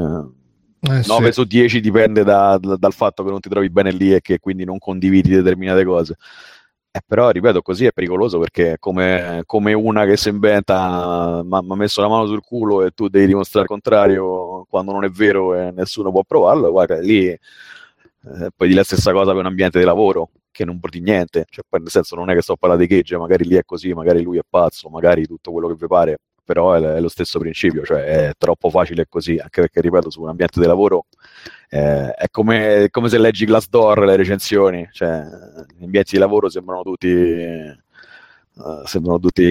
così, una specie di inferno. Vabbè Alberto, però perdonami, ma se questo sicuramente quello che dici è vero e non bisogna mai correre a giudizi, però come facciamo poi a sapere quando effettivamente c'è del vero e allora invece... per questo principio, perché deve essere vero per forza, non si possono sapere certe cose, no. Cioè, ci sono degli strumenti per sapere certe cose, che sono cause, controcause, indagini, quel che l'è, perché sennò cioè, è sempre troppo facile. Ma infatti Le Monde, per essere a posto, avere tutte le sue cose in mano, vuol dire che deve avere delle prove, no, ma nel caso delle Monde, cioè immagino e spero che se non fa un'indagine Le Monde prima di fare un articolo del genere, cioè visto il livello del quotidiano, cioè è finito tutto, se non lo fanno neanche loro. Alessio, però... ricordati sempre che se le prove non ce l'hai puoi sempre crearle, quindi... Certo, c'è Photoshop per questo, ma a parte, cioè nel senso, ripeto, non so nel dettaglio il discorso Cage com'è, però pure le cose che dicevate prima, cioè l'ambiente sessista perché c'è il fotomontaggio,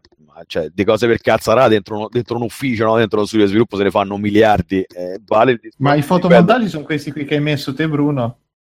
Così c'era. Ma cazzo, adesso... ricordate il fotomontaggio? Cioè, è come se, che ne so, Chris ti rompe i coglioni perché hanno fatto il fotomontaggio con i cagnetti con la faccia sua, cioè che gli abbiamo fatto milioni di volte e mai. Dai, ma che stronzata è dopo 10 anni? Vabbè, ma Chris è giustificato. Beh, sono prese per il culo che poi 10 anni dopo strumentalizzate diventano un'altra cosa, quindi è molto difficile sempre capire chi c'ha ragione e chi no. Ci sono ambienti di merda, ci sono degli ambienti che sono sanissimi. Sono del 2003.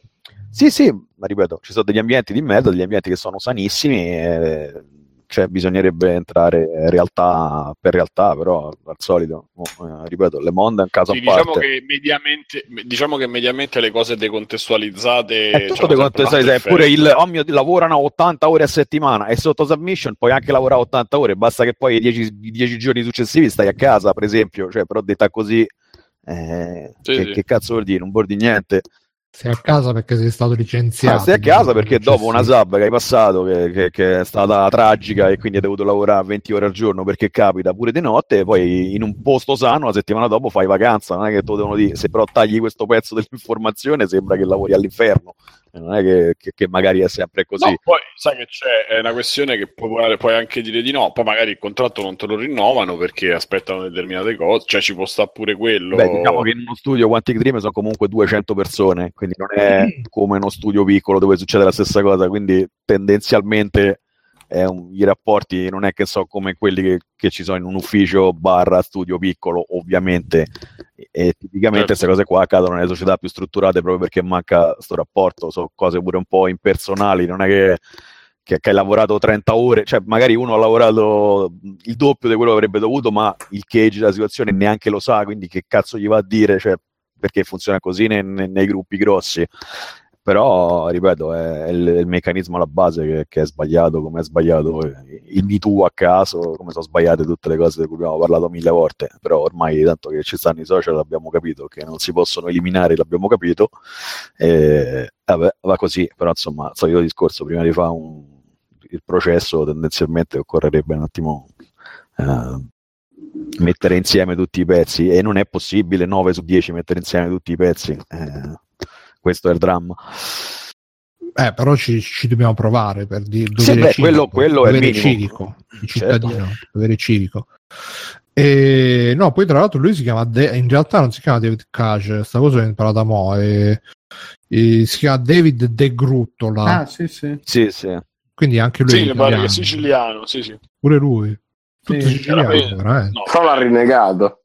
E ci scrive Peppo Pig, mi anticipa quello che volevo dire, scrive un vero schifo questa specie di bullismo nei luoghi di lavoro, ma infatti secondo me qua appunto sull'onda lunga di Me Too eccetera eccetera si è un po' pensato che insomma ci fossero robe sessuali in mezzo, invece anche vedere le robe anche il bullismo, ripeto, se uno esce da un ufficio e dice stavo in un posto tutti, io c'ho gente che pensa che bullismo sia che io ti pago e fai le cose che dico io, non è così, io ti pago e fai le cose che dico io, non è bullismo, è il mondo del lavoro, se funziona che c'è un stipendio, c'è una persona che ti dice cosa fare e puoi anche dire per favore, però. Ma quello ancora è degradante.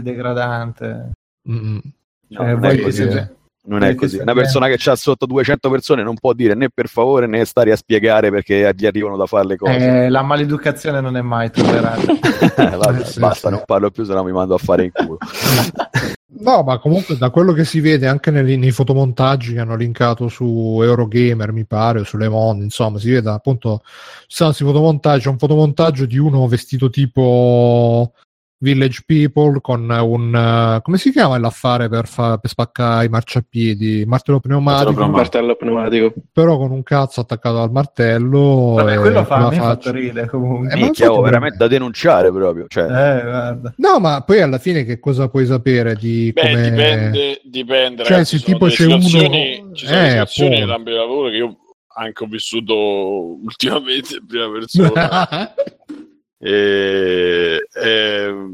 Dove insomma alcune cose non sono belle per niente, però più da colleghi che da se era Cage che di notte, adesso faccio un fotomontaggio così ci avrà proprio il tempo di mettere, però pure se tra colleghi si fanno queste cose non mi vale di stare a spiegarle in diretta, Bruno, forse manco lo sai, però ti assicuro che sono stati un paio di giorni pesanti, insomma. No, quindi... io non so niente. Poi tutte quelle ore spese a photoshoppare i propri colleghi.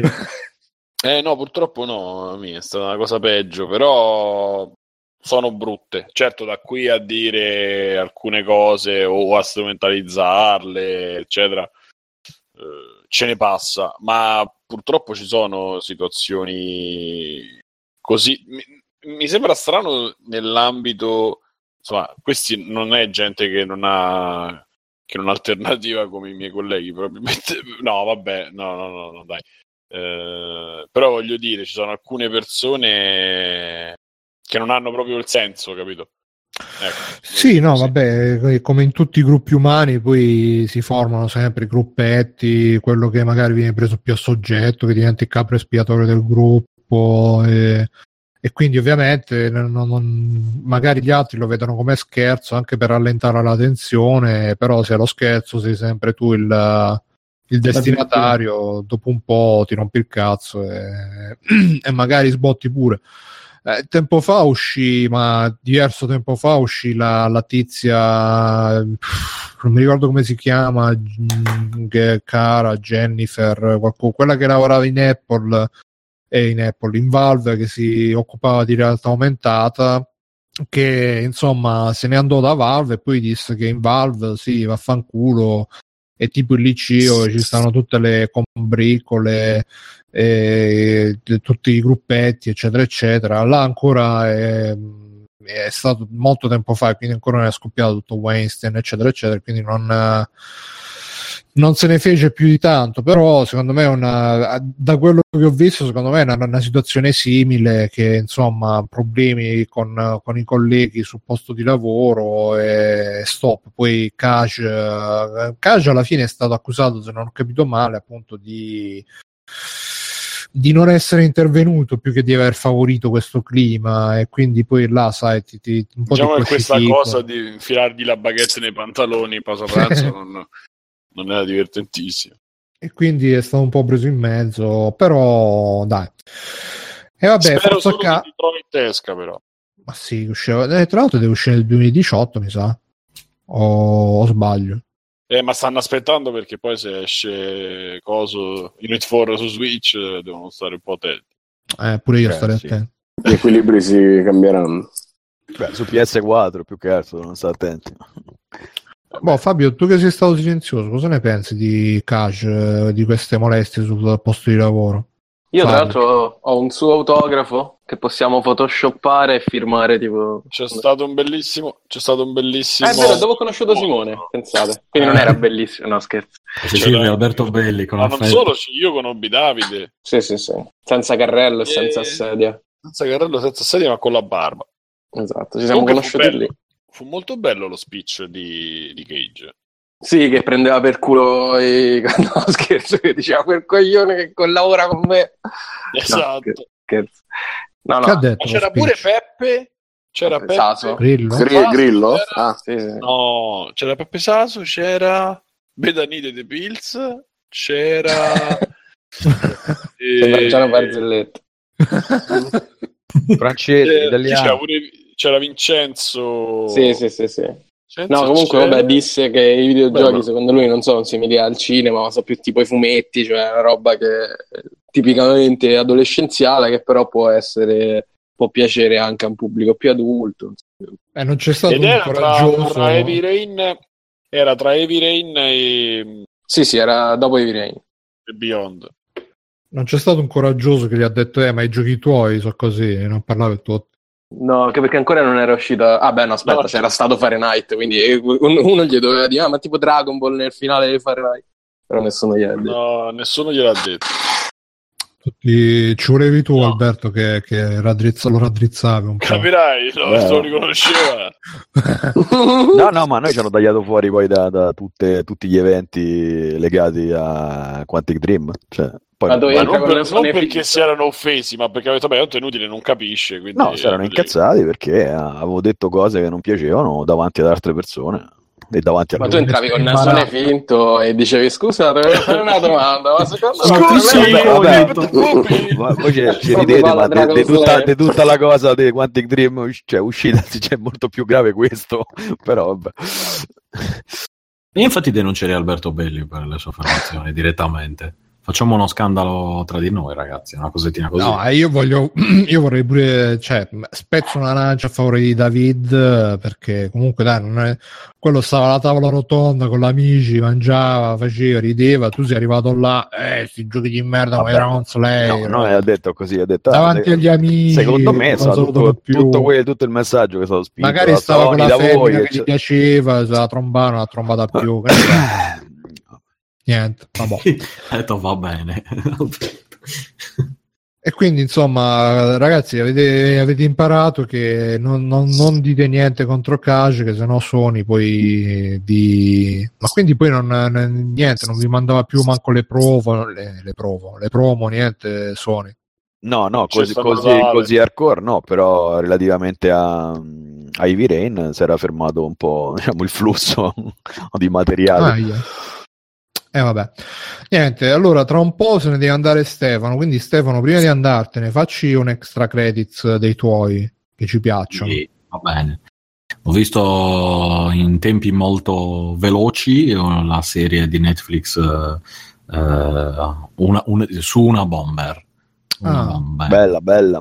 Sì, esatto, che è un po' il cugino minore di Mindhunter sotto certi punti di vista, ma si discosta anche, insomma, su altre cose, ed è la vera storia, almeno la versione romanzata della storia vera di una bomber, ovvero un killer alla fine, tra virgolette, un serial killer che inviava pacchi bomba a persone più o meno in maniera randomica, uccidendone alcune e lasciandone la maggior parte orribilmente deturpata, e fa vedere negli anni 90 come sono riusciti ad arrestarlo tramite questa l'analisi della sua scrittura, dato che lui, il killer, è una persona estremamente intelligente, quindi è difficile che si lasciasse, che si perdesse le cose in giro.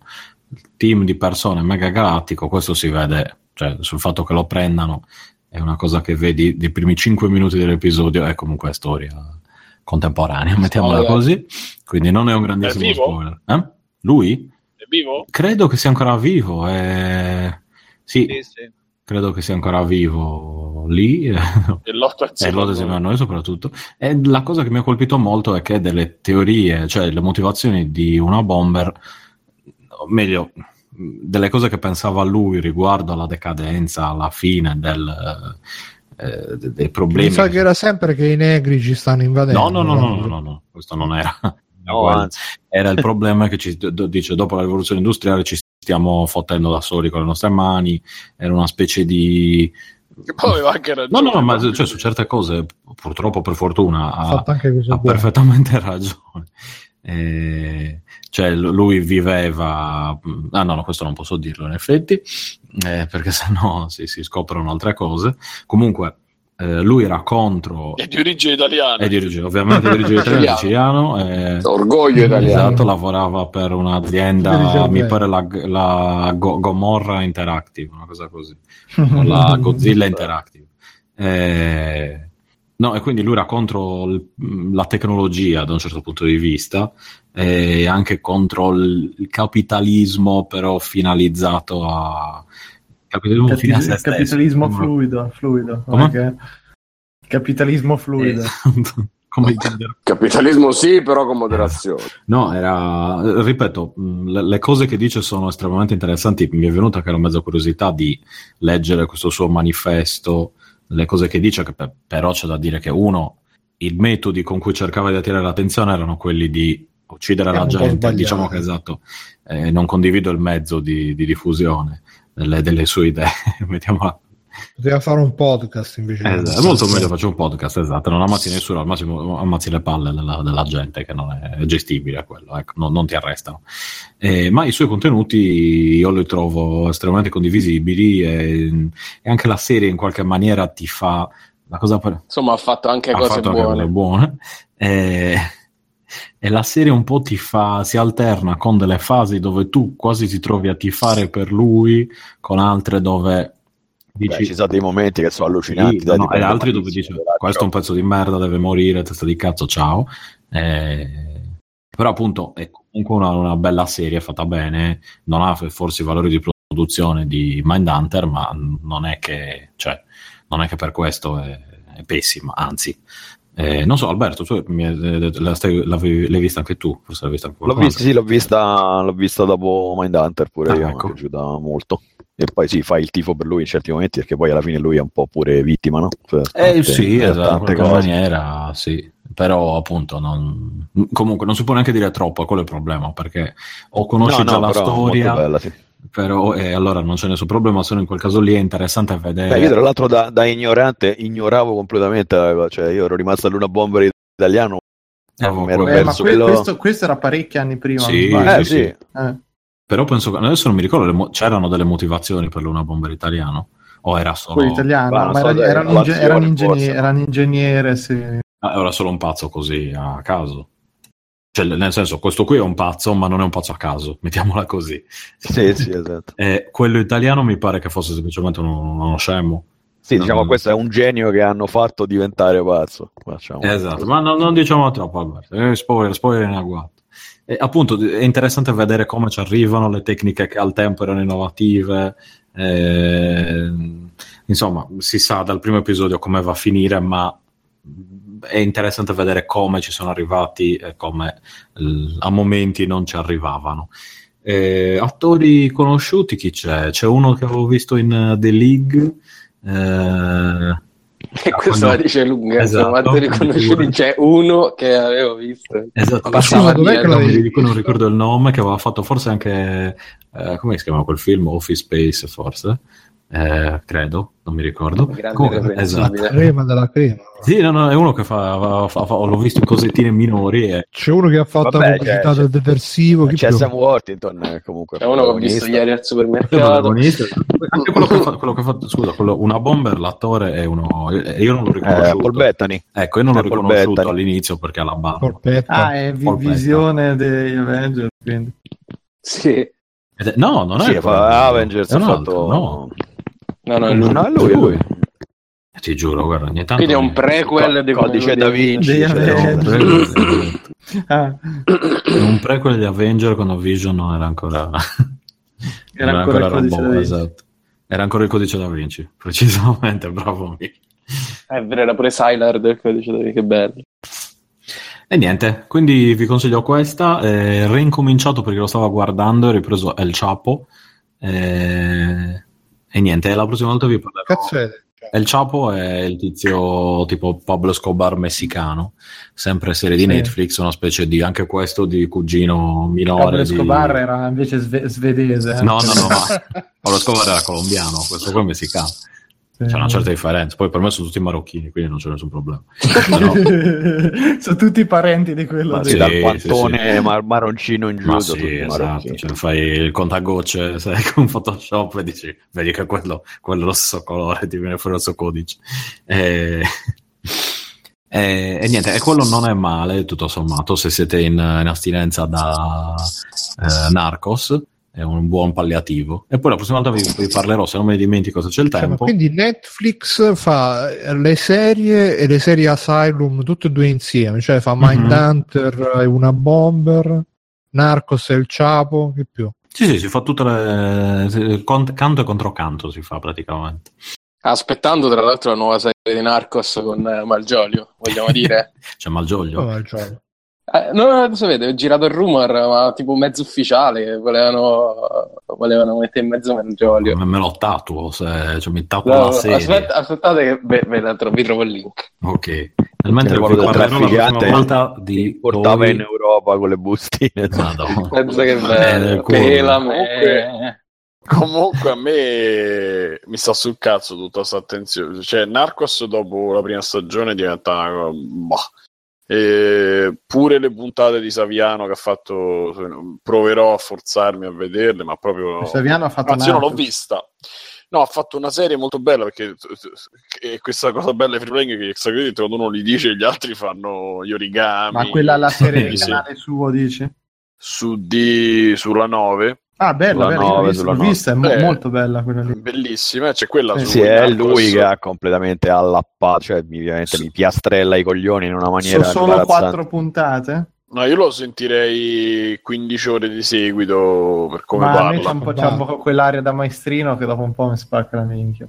Però la puntata sui Narcos è una cosa noiosissima, almeno proprio non mi affascina per un cazzo. Comunque eccolo, Cristiano Malgiolio, Narcos 4, il regista l'ho contattato per un provino. C'è scritto tornata alla ribalta, non lo so, tornata alla ribalta grazie alla fortunata esperienza del GF VIP per aver conquistato anche il popolo statunitense. Sarebbe fantastico. Il fantasma di Pablo Escobar. Mamma mia. Comunque è atterrato il Papa in Cile, se vi può interessare, in diretta su Sky. Già ci sono, forse anche lui sta facendo sta aspettando Malgioglio anche lui. Provino. Vabbè. Va bene. Della diretta col Papa che è a terra, che cazzo di mondo di merda. Ascolta, volevo superare davanti. Ma scusa, volando o senza aereo? È atterrato, ma c'è vento. Gli ha volata via la papalina e sta svolazzando tutto. Fa troppo ridere. No, papa volante è pericolo costante.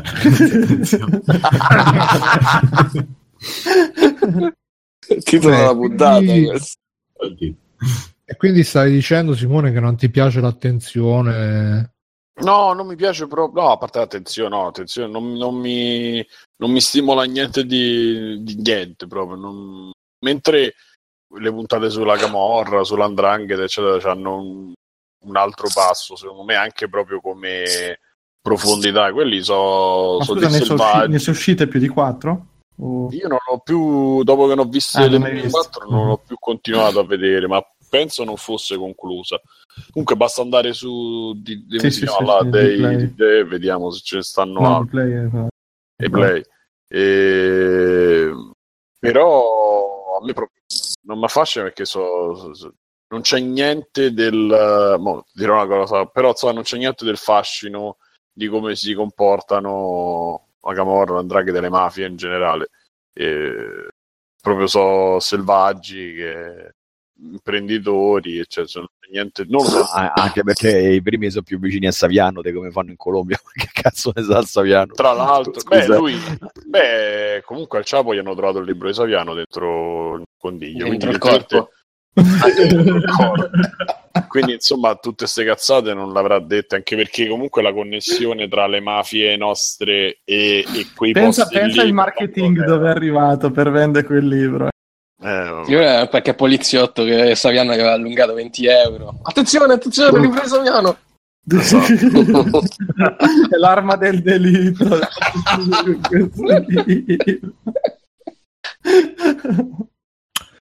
Va bene. Stai storando di fuori.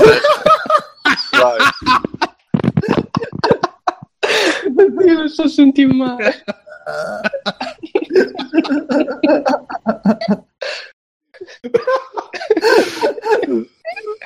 Oddio, l'ultima svapata.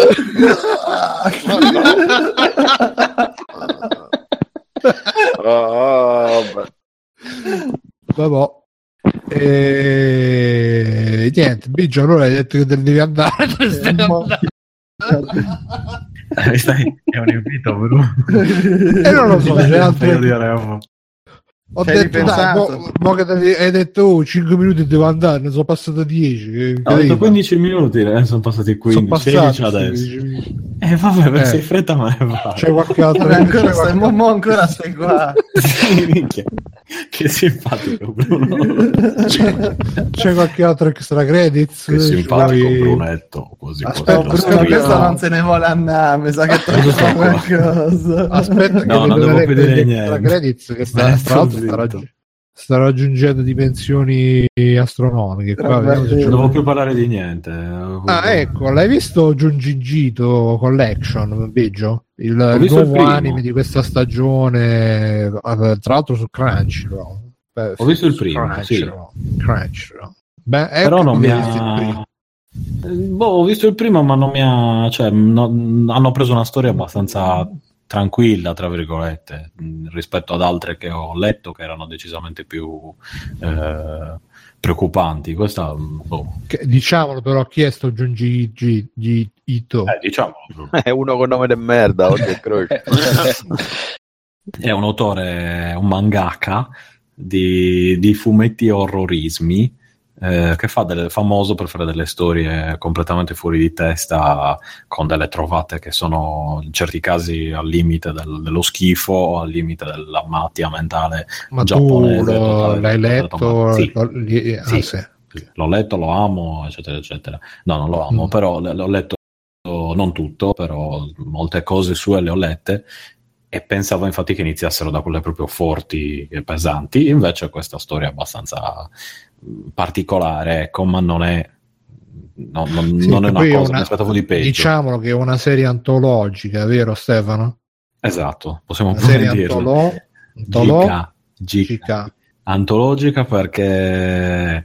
aspetti, questo lo so, aspetti, l'ho studiato questo, non si preoccupi. Allora, antologica perché prende diverse storie sue, ma non le fa in serie, quindi prende tipo le storie migliori o quelle più interessanti, non lo so, in teoria. Non ci sono tutte, ne prende tipo la numero di, mi pare che inizi con la numero 90, la numero 60, così, e poi... Quindi un best off che però inizia con un worst off, con un meh off per quanto mi riguarda, però vediamo più in là che cosa tirano fuori, non so se si ciccio giapponese, magari è uscita anche l'altra e non lo so io, Sì, sicuramente è già uscita la seconda su Crunchyroll. Ah, ecco, su Crunchyroll è uscita, bene, quindi andate su Crunchyroll, ragazzi, Come lo vedi tu a Buff? Mi sa di no, però su Crunchyroll dovrebbe essere già uscito. Vabbè. Andiamo avanti. È uscita la grande news. Ne approfitto e vi saluto allora. Vabbè, ciao, ho detto vattene, sei andato. No, perché se mi ci fate il resto. grazie di essere stati con me. Quella è la porta. Esatto, vado a chiudere la porta. Ciao ragazzi. Ciao Stefano. Ciao, grazie. Ciao. Allora ragazzi, è uscita questa grande notizia che questa azienda paladina della giustizia, Retrobit, produrrà dei joypad identici a quelli del Mega Drive, del Saturn e del Dreamcast. Io non sto più nella pelle. Voi? Alessio, stai nella pelle perché potrei giocare di nuovo col joypad del Dreamcast? Mi sa di no. È morto. Mi sa che non sta più nella pelle. Si è staccato un'altra volta il microfono. Fabio? Che non me ne può proprio fregare di meno, guarda, cioè proprio zero. Non sei contento che potrai finalmente impugnare un'altra volta il joypad del Dreamcast, il miglior joypad di sempre? Io vorrei quello del GameCube, che era del Nintendo 64, che era la cosa più scomoda del mondo, così. Alberto, tu eri fan del Dreamcast, ti piaceva? Assolutamente sì. Sei nostalgico del joypad, del Dreamcast? No, del joypad no, del Dreamcast sì. Che giochi ti piacevano sul Dreamcast? Giocavo Daytona a sfondarmi. L'ho comprato in realtà per Lord of War, che era tipo una specie di Diablo dell'epoca. Ce l'ho ancora attaccato. No, tanta roba. Hai ancora attaccato il Dreamcast alla televisione? Adesso che sono venuto a Padova mi sono riattaccato tutto quanto sotto il televisore, quindi sì, c'ho i Saturn attaccati, c'ho il Cube, c'ho... Madonna. Ma ci giochi ogni tanto? Veramente mai, però ce li ho qua, quindi pace. E per manda c'era una foto di sta superpostazione, però. E c'è sta. Fai una foto, ve la faccio vedere, la faccio. E Alessio, tu sei contento che ritorneranno i joypad del Dreamcast e del Mega Drive? Niente, Alessio si sconnette, si riconnette, vabbè. Come l'ho detto, problemi tecnici. E poi, andando avanti, c'è questa letterina che ci hanno scritto per l'iniziativa Free Playing, recupera le email, che ce ne abbiamo tipo un quintale da recuperare. Ci ha scritto Marco V, che ci scrive: secondo voi chi recensisce un videogioco nel momento di valutare i vari parametri, in che misura dovrebbe tenere conto? Scusa Simone, si sente... Oh, scusa. Niente. Secondo voi chi recensisce un videogioco nel momento del valutare i vari parametri, in che misura dovrebbe tenere di conto della fetta di giocatori a cui il titolo presumibilmente è indirizzato? Fabio, secondo te in che misura? Abbastanza, cioè se no tutti i giochini tipo Disney Infinity, queste cose così sarebbero tutte cagate, però è ovvio che lo devi valutare un po' anche... lo sono, perché da giocatore smaliziato tante cose non non le valuti insomma in modo divertente, però per un bambino sono divertenti, quindi è ovvio che devi tener conto chi andrà in mano, quindi secondo me è abbastanza, il target è importante. Mirko, secondo te nella valutazione finale del gioco quanto conta il target? Niente, no, non è vero, conta tutto, perché tu devi sapere appunto a chi va e chi finisce. Sono d'accordo con Fabio. Io tempo fa mi ricordo che sta cosa ne parlavamo con Davide, che diceva no, tu devi giocare per te stesso. Ah, Davide su queste valutazioni non fa testo. Devi pensare per te stesso, non puoi pensare per... no, da un certo punto di vista c'è anche ragione, però... No, quando scrivi tu non scrivi per te, scrivi per qualcuno, e dove scrivi determina la linea che è il modo in cui scrivi, fine. Quindi non è che c'è, questa è proprio inopinabile, non è che c'è molto da discutere. No, ma la domanda non era per chi scrivi come target. Ma la domanda è per il target, è per chi scrivi, non è per chi è il gioco, è per chi scrivi, perché per chi scrivi individua automaticamente tutta una serie di giochi di cui altrimenti non scrivi, per esempio. Quindi se tipo su PS4 Italia devo dire che Xbox fa schifo e viceversa. Non così estremizzato, ma il concetto è esattamente quello. Noi in Playpress facevamo 10 riviste diverse che avevano titoli diversi, di cui si scriveva in maniera diversa per dei target diversi, quindi che era una cosa di cui discutevo un po' di tempo fa, tanto per cambiare, su gruppi tipo di Play, questi qua dove c'hanno tutte questi concetti se la credono un po', sì. No, hanno una visione un po' distorta di alcune cose molto semplici, tipo come funziona una rivista, e quindi la critica bene, la guida all'acquisto è una merda. Non è che funziona così, è che la critica è un conto, la guida all'acquisto è un altro conto. Esistono riviste che fanno critica che fanno cagare, e riviste che fanno critica che sono molto belle. Esistono riviste guida all'acquisto che fanno cagare e riviste guida all'acquisto che sono fatte molto bene.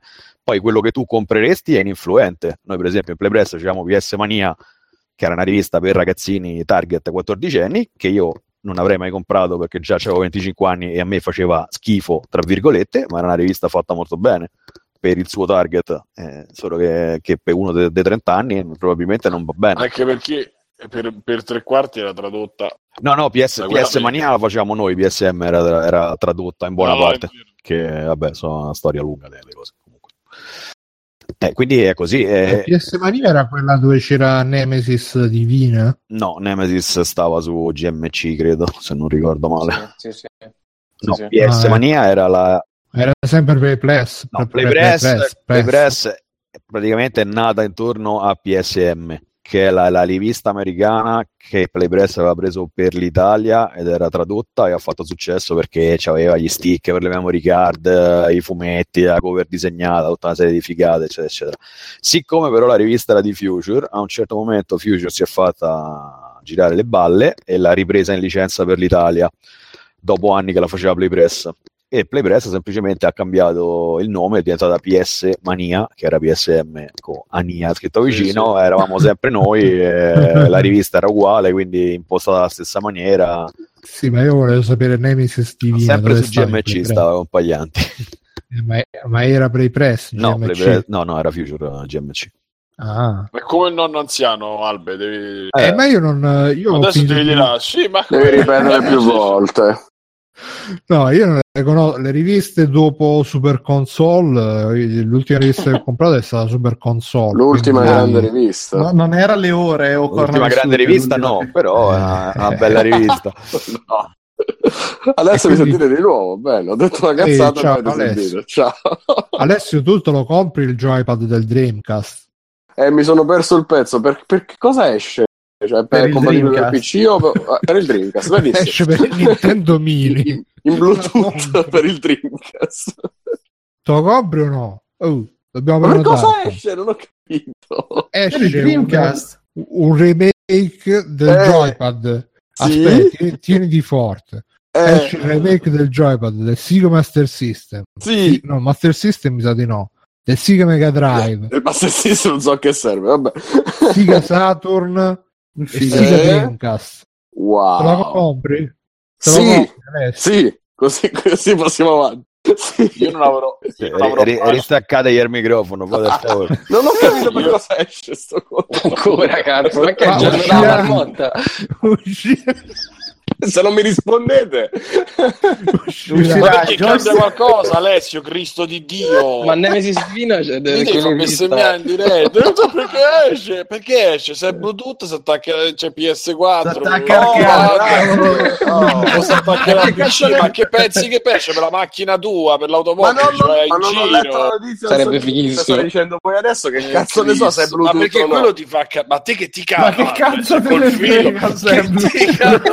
Cristo Dio, lo compro così per guardarlo, lo compro per usarlo da qualche parte. Ma perché cosa lo potrei usare? Per il tegamino di casa? Secondo me come fermacarte quello del Dreamcast funziona benissimo. Catroia, oh. Vabbè, Nintendo ti fa diventare rincoglionito, ragazzi, ve lo dico, da ricordare. Forza Nintendo, però io non avrò pace fino a che non esce la prima edizione, il primo prototipo del pad di PS3, se ve lo dico, il boomerang. Il boomerang è bananoso. Beh, adesso è il modello SV. Il mitico Duke. So. Pensate no, che bello quando tra 20 anni faranno il remake di Kinect. Ah, bello, allora sì. Che imparerete, tolti. No, comunque adesso da un'idea di Alberto Belli il remake di Kinect. Io un grande amante dei Kinect, poi no, comunque visto che ci sei Alessio, io ne approfitto per recuperare anche, volevo chiudere qua e passare extra credits, ma non volevi proprio chiudere. No, ma c'è questa news che l'avevo segnata tempo fa. Ah no, aspetta, prima c'era una domanda dalla chat, Alberto, per te. Ci chiede Peppo Piga, ha collaborato anche a Games Machine. Questo è il Dakar 79? Hai collaborato anche a... No, perché era di un altro editore. Quando sono andato in leader ho scritto un po' di riviste e non mi ricordo, ho scritto per The Games Machine o su per GMC un paio di cioè un paio di editoriali, tipo, non mi ricordo, forse sì, su TGM, sì, su TGM credo di averci scritto un paio di volte quando stavo in leader, quindi non è che parlavo di prodotto, parlavo in generale di videogiochi, cose varie. Sì, un paio di volte sì. Games Machine è uscito un post sul sito che dice che brutto segno, da questo numero cambieranno rotta o qualcosa del genere, stanno discutensi. Purtroppo non è mai un bel segno quando dicono che stanno cambiando rotta e tutto quanto. Cambiare rotta speriamo un bel segno, è quando l'uscita non è regolare che non è un bel segno. Sì, cambiare rotta ci sta pure, però l'uscita che scavalla è un po' comunque. Alessio, sì, è uscito questo articolo che è un viaggio all'interno del mercato nero dei Pokémon. Abbiamo intervistato gli allevatori, i Jenner e gli hacker che scambiano Pokémon per fè. Io non ne so niente, tu dicesti ma io le so tutte queste cose, che no, un po' di... No, non sono io che le so tutte, avevo detto che c'era un amico mio casomai che era malato a livello di la classica Pokémon e poteva rispondere molto meglio di me. Io non so un cazzo di sta roba. Cioè adesso io ho 3 mesi che mi conservo st'articolo che mo facciamo lo specialone sul mercato nero dei Pokémon. Purtroppo sto cercando di uscirne. A quello del mercato nero però gli hanno trovato il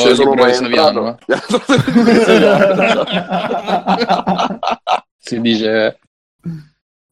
Vabbè, allora come non detto, ragazzi, dobbiamo fare una cosa bella, però Alessio ci ha ammazzato gli animi così. Ci nasconde qualcosa, continua a nasconderci il mercato nero dei poveri. Ma scusami, se fai parte del mercato nero la prima regola che impari è non parlare del mercato nero. Ma se tu hai detto adesso ci sta, però se non parliamo dei neri qualcuno si può arrabbiare anche dei mercati neri. Dimmi a me che ti serve, ti procuro ti porto io un paio di Mewtwo freschi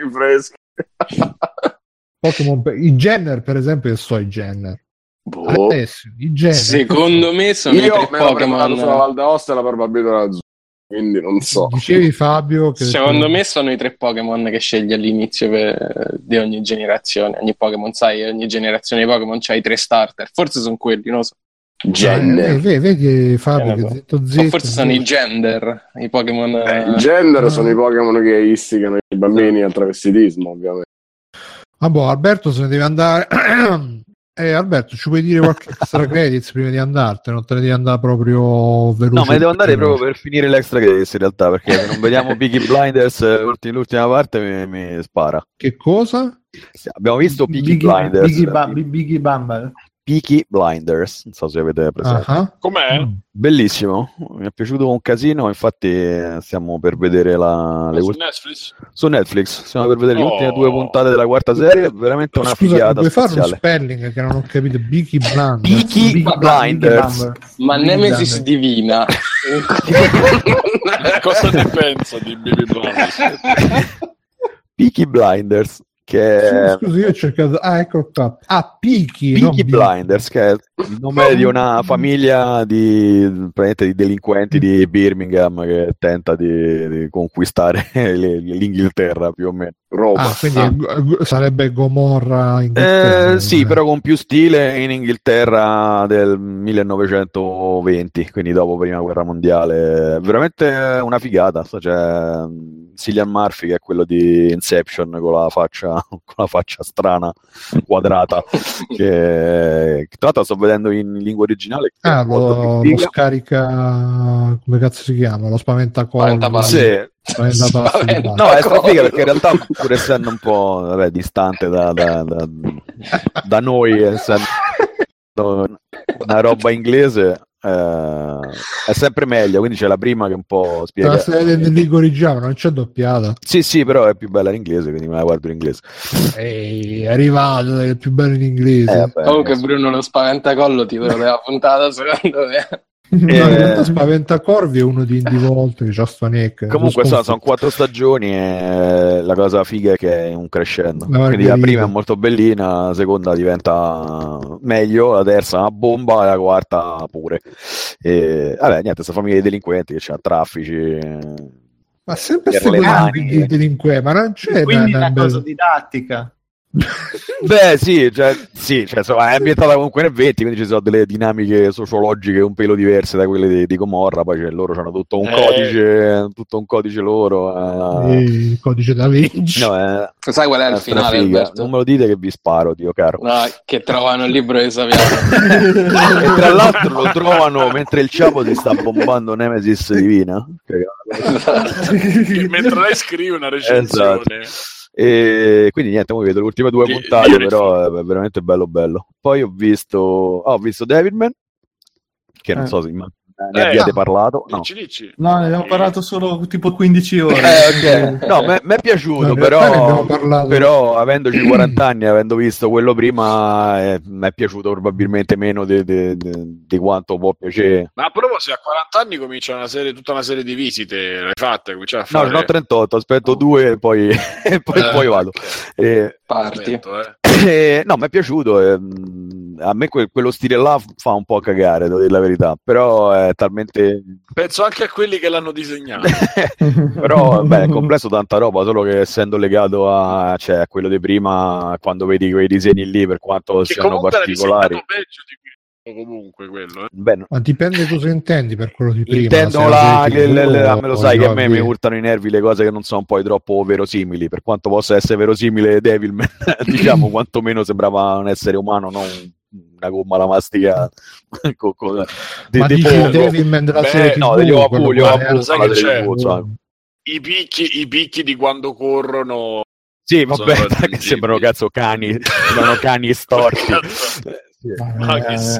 Però insomma è bello peso, quindi alla fine tanta roba. Immagino che uno che non ha mai visto Devilman insomma possa arraparsi tantissimo, perché alla fine è bello. Me lo so sparato. Bello, molto bello. Altra serie che ho visto, The End of the Fucking World, pure quello strano. Dici un po' che ne parlano. Ma avete detto qualcosa, no? No, figo, perché intanto no spoiler. Una miniserie, cioè nel senso è una serie molto corta, sono puntate da 20 minuti, quindi la spari in una serata, che io non ho tempo di fare una sega, e quando trovo queste cose me ne vedo sempre tutti i default. E vabbè, praticamente è Bonnie e Clyde versione moderna, con un messaggio social dietro, due ragazzini psicopatici che vivono in un posto di merda, decidono di fare i ribelli, si infilano in 1000 storie di delinquenza di vario tipo. Lui è uno psicopatico che ammazzava gli animali e vuole seccare un essere umano e pensa di seccare lei, è una disadattata, lei è una disadattata e trova in lui il partner ideale per fare le cose da disadattato, sa, si innamorano e diventano Bonnie e Clyde sostanzialmente. Però insomma, visto che va via in una serata, te lo puoi guardare. Quante puntate sono? Sono 6 o 8, non mi ricordo, 8 mi pare. Come Devil? Sì. E poi i giochi, ho fatto 120 ore a Pillars of Eternity, che sono neanche a metà, credo. Credo di aver trovato il sostituto di Baldur's Gate nel mio cuoricino, quindi non me l'aspettavo, veramente una figata. Poi il porting su console è fatto proprio bene, che non è una cosa che, insomma, che capita spesso, però vabbè, insomma, Pillars più o meno lo conoscete, è scritto bene, tutto quello che era il vecchio Baldur's, che non trovavo in giochi moderni, finalmente funziona. Poi ripeto, su console funziona, quindi gioia e tripudio. Poi insomma è sempre roba di Chris, quindi ero tenuto a giocarlo a un certo momento, che su PC mi ero incastrato, mi scassavo i coglioni. Invece qua l'ho ripreso. Fatto bene. L'ho ripreso e bello. Ho giocato solo a quello perché insomma 120 ore sono tante. Ultimamente, boh, fine degli extra credits. Ok. Ragazzi, vi saluto, vado a finire Peaky Blinders. Grazie. Ciao. Grazie per essere stato con noi. Tanti saluti, cari. Un abbraccio. Ciao, un abbraccio. Tante belle cose. E niente, Simone, qualche extra credits?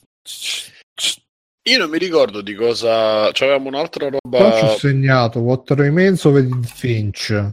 Ci ho segnato. Ma vogliamo aspettare Mattia o ci vogliamo? Volevamo farlo con Mattia, allora aspettiamo Mattia. C'avevamo un'altra roba in combo però da parlare. Parasite. Chi sei giù, Simo? Ah, chi sei giù? Fabio, l'hai visto? Tu? No, ancora no, però giuro che lo vedo. Quindi beh. No, se ne parliamo. Vabbè, parliamo senza spoiler. Ma sì, dai, tanto non allora, questa sì, bravo, così mi dici pure bene che cos'è. Vai, convinci. Allora, è una serie TV. Vendiglielo.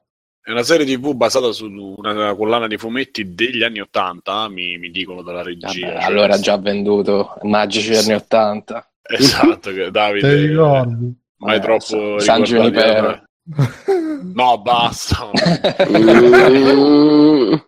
E, praticamente narra le gesta di questo ragazzo del liceo classico, liceo giapponese, liceo classico liceo, liceo giapponese che studia il manzone, il greco, mamma mia ragazzi.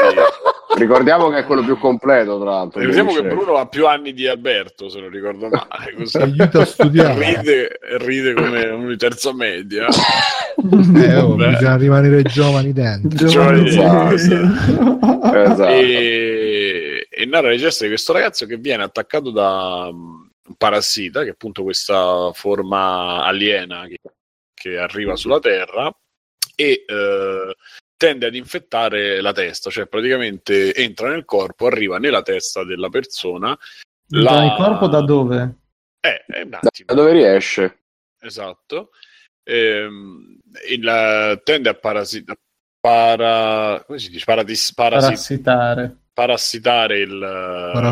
il corpo dell'ospite. Ne rompe la testa, ne prende possesso e prende lo stesso volto per rimanere, diciamo, anonimo, e si ciba di altri esseri umani. Quindi praticamente queste persone sono a tutti gli effetti a vedersi persone normali, ma hanno l'occhio spento, l'occhio morto, perché non c'è coscienza fondamentalmente. Imitano il comportamento normale fino a che non c'è la possibilità di trovare una preda e di cibarsene e continuare così a rimanere vivi, che è un po'. Sembrano diventare cannibali, ma praticamente perché loro possessano il cervello della preda e poi lo ricopiano, sono simili tutto per tutto estremamente agli umani, non vedi mai che forma hanno effettivamente questi parassiti, tranne quando vanno in modalità di attacco, diciamo. Sì, il risultato alla fine è tipo quelli di Resident Evil 4. No, sì, tipo esatto, un po' la cosa, un po' quella roba lì. Un po' mostri di Resident Evil che sono mezze lame, mezzi muscoli, occhi dappertutto. Esatto, quindi Nel caso specifico del protagonista, che non me li Shinichi, pare si chiami. Shinichi. Questo parassita arriva, si introduce nel braccio perché è tipo un ago. Si mette nel braccio e lui prontamente, perché dormiva sempre con le cuffiette del Walkman, del cellulare in questo caso, si chiude la vena, diciamo, si lega il braccio tipo laccio emostatico. Il parassita, ormai pronto a parassitargli la testa, rimane bloccato nel percorso e quindi si mangia praticamente la mano, e questo fa sì che rimane la coscienza e il cervello rimangono intatti del ragazzo, e ma non la mano, che ha una sua coscienza, che è quella del parassita. Quindi questo è, diciamo, l'incipit per il quale loro cominciano a per forza di cose devono cominciare a convivere, e poi verrà fuori che la banda di parassiti sono molti, perché non è solo lui, ma anzi c'è una vera e propria invasione, tanto che parte anche un'indagine, una preoccupazione a livello nazionale del fatto che ci siano un sacco di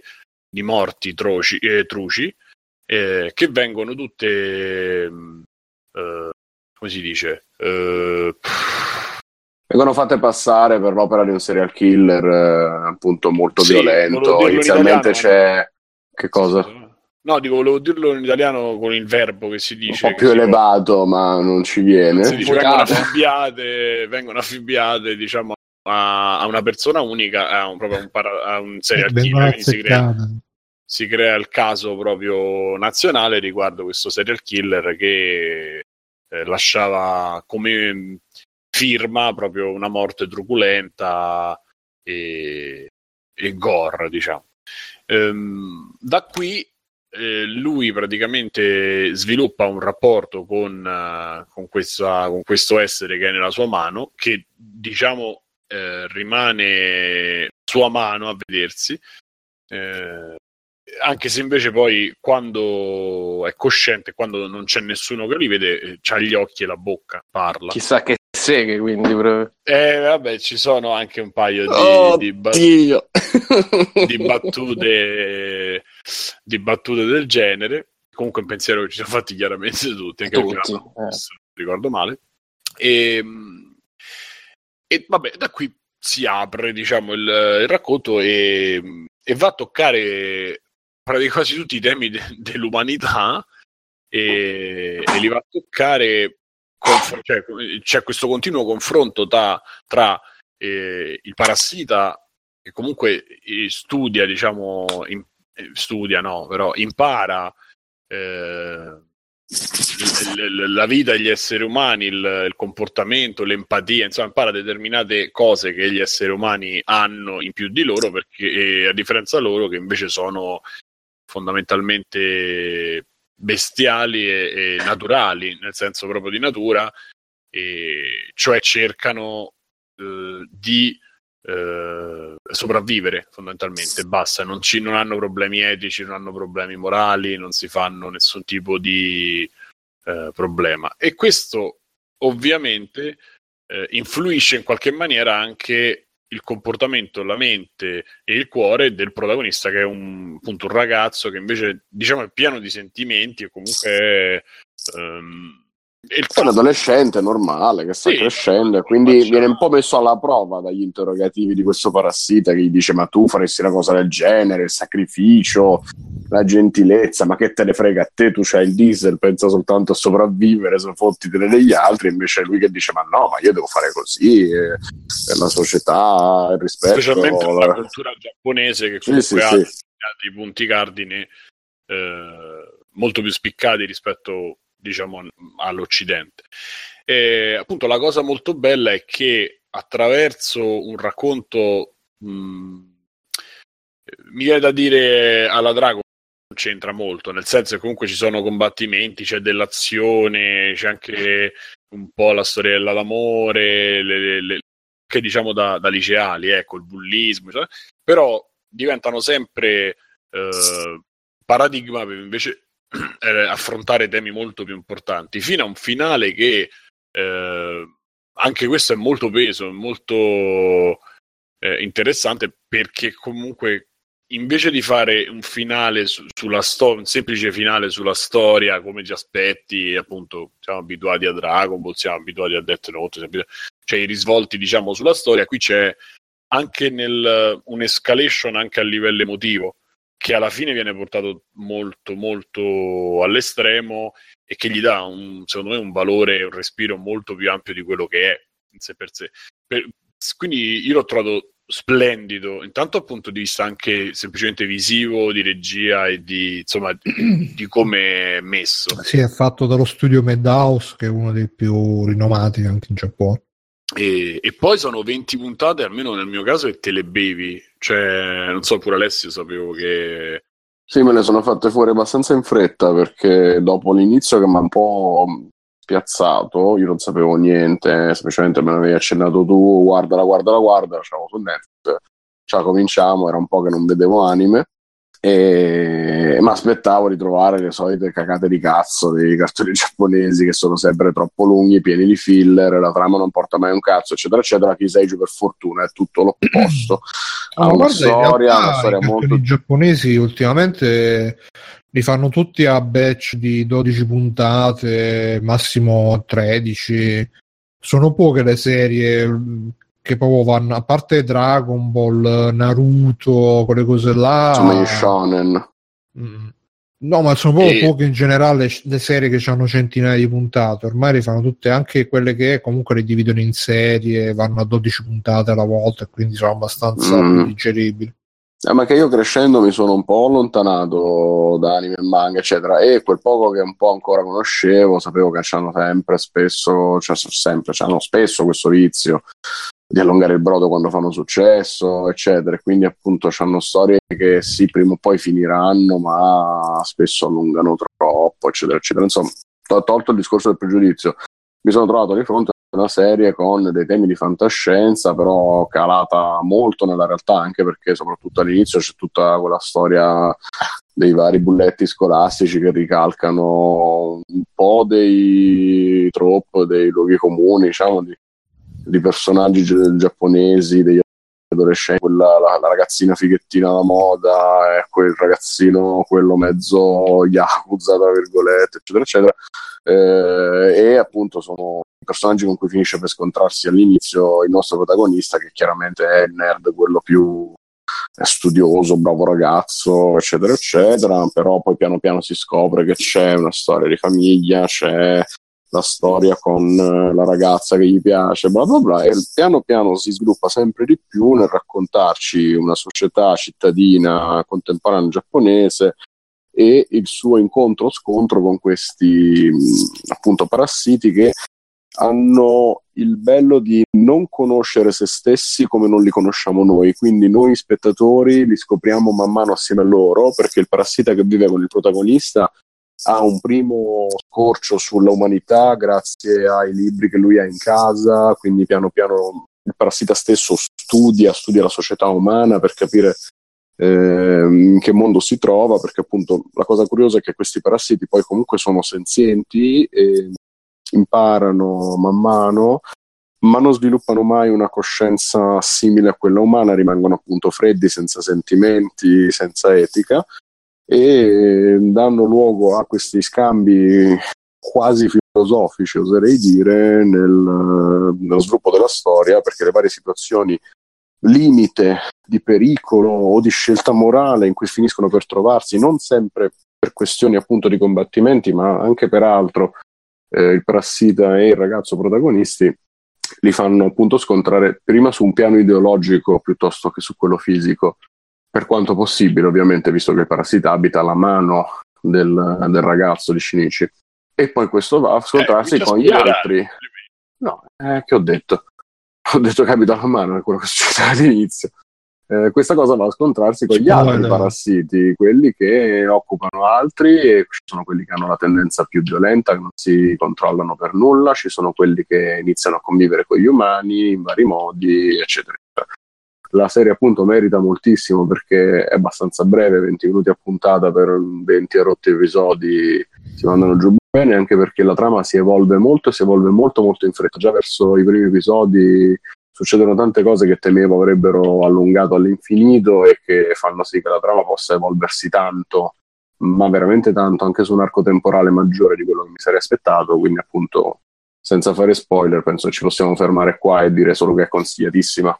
E c'è un super parallelo con Devilman, anche se secondo me sviluppa molto molto. Devilman, quello di Netflix, e non avendo visto ancora Devilman non so dire.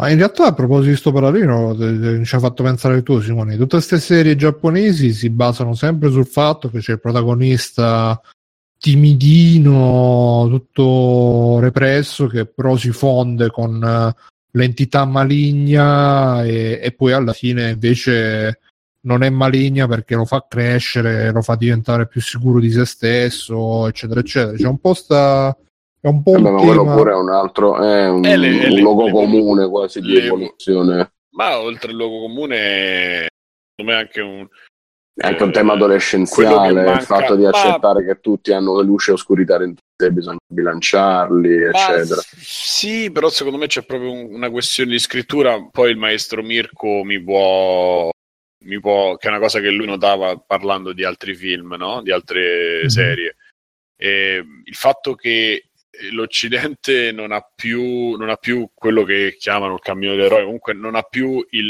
l'evoluzione del personaggio, di un personaggio, la cosa che forse è uscita fuori parlando di Mindhunter, no? Non c'è più quello che invece in Mindhunter c'è, non c'è più un protagonista che inizia in una maniera e quello che succede lo fa effettivamente, diciamo, crescere, o comunque lo fa cambiare, lo fa... Che ormai la caratterizzazione è dato dallo stato sociale, cioè l'esempio a me fa ridere, però un esempio ne parlavamo poi l'altro giorno a scuola, per dirti i ragazzini di IT, non per tornare ai soliti discorsi, però fa ridere, a me infatti veramente, ripensandoci, ancora più assurdo che l'ebreo non si sa quello che gli piace, non si sa niente, manca solo però che lo circoncidono in video, cioè perché a un certo punto allora legge la Torah, viene ripetuto 40.000 volte che è ebreo, c'è questo discorso, cioè quella è la caratterizzazione sua, quando nel libro era quell'ipocondriaco, cioè c'era tutta una serie di caratterizzazioni umane, non sociali, mentre adesso è tutto esclusivamente sociale, cioè... è da dove vieni che dice quello che sei, e per me è diventata una cosa terribile, cioè è proprio l'appiattimento totale, ed è così per tutto. Esatto, cosa che invece, senza contare poi quando vai a toccare Guerre Stellari, Avengers, dove non esiste proprio più... Sì, ma pure infatti anche adesso mi sembra diceva sta cosa, che proprio ormai questi personaggi rappresentano degli stereotipi e su quelli basta, però lì sono e lì rimangono, ed è proprio terribile. Invece in Giappone,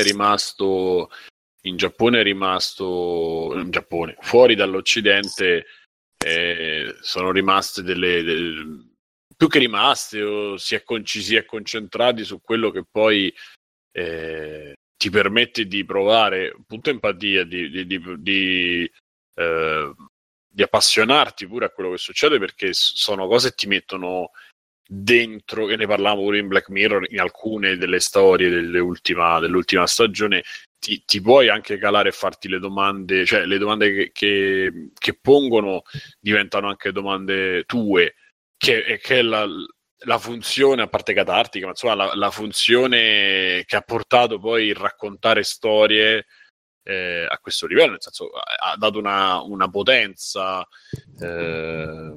nella drammaturgia, cioè nel senso da quando si leggono i libri, da quando si raccontano storie, è quello che ti fa che ti piace, oltre poi come è scritto, l'ambientazione, quello che ti pare, però il quid in più in un romanzo è quello, no?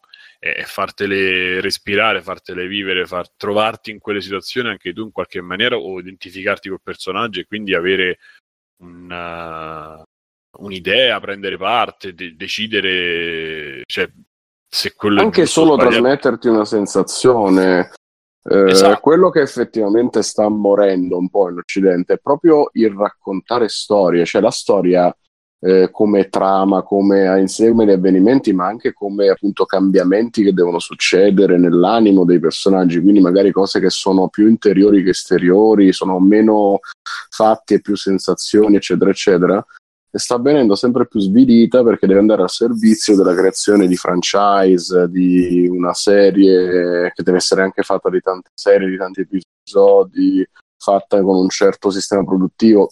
Io identifico proprio la produzione nel problema principale a questo punto, perché l'unica spiegazione razionale da esterno che mi so dare a tutto questo è che a un certo punto, quando è diventato così importante fare soldi con il raccontare storie, il raccontare storie è stato sacrificato in favore di creare appunto dei prodotti il più possibile vuoti da contenere più pubblico possibile.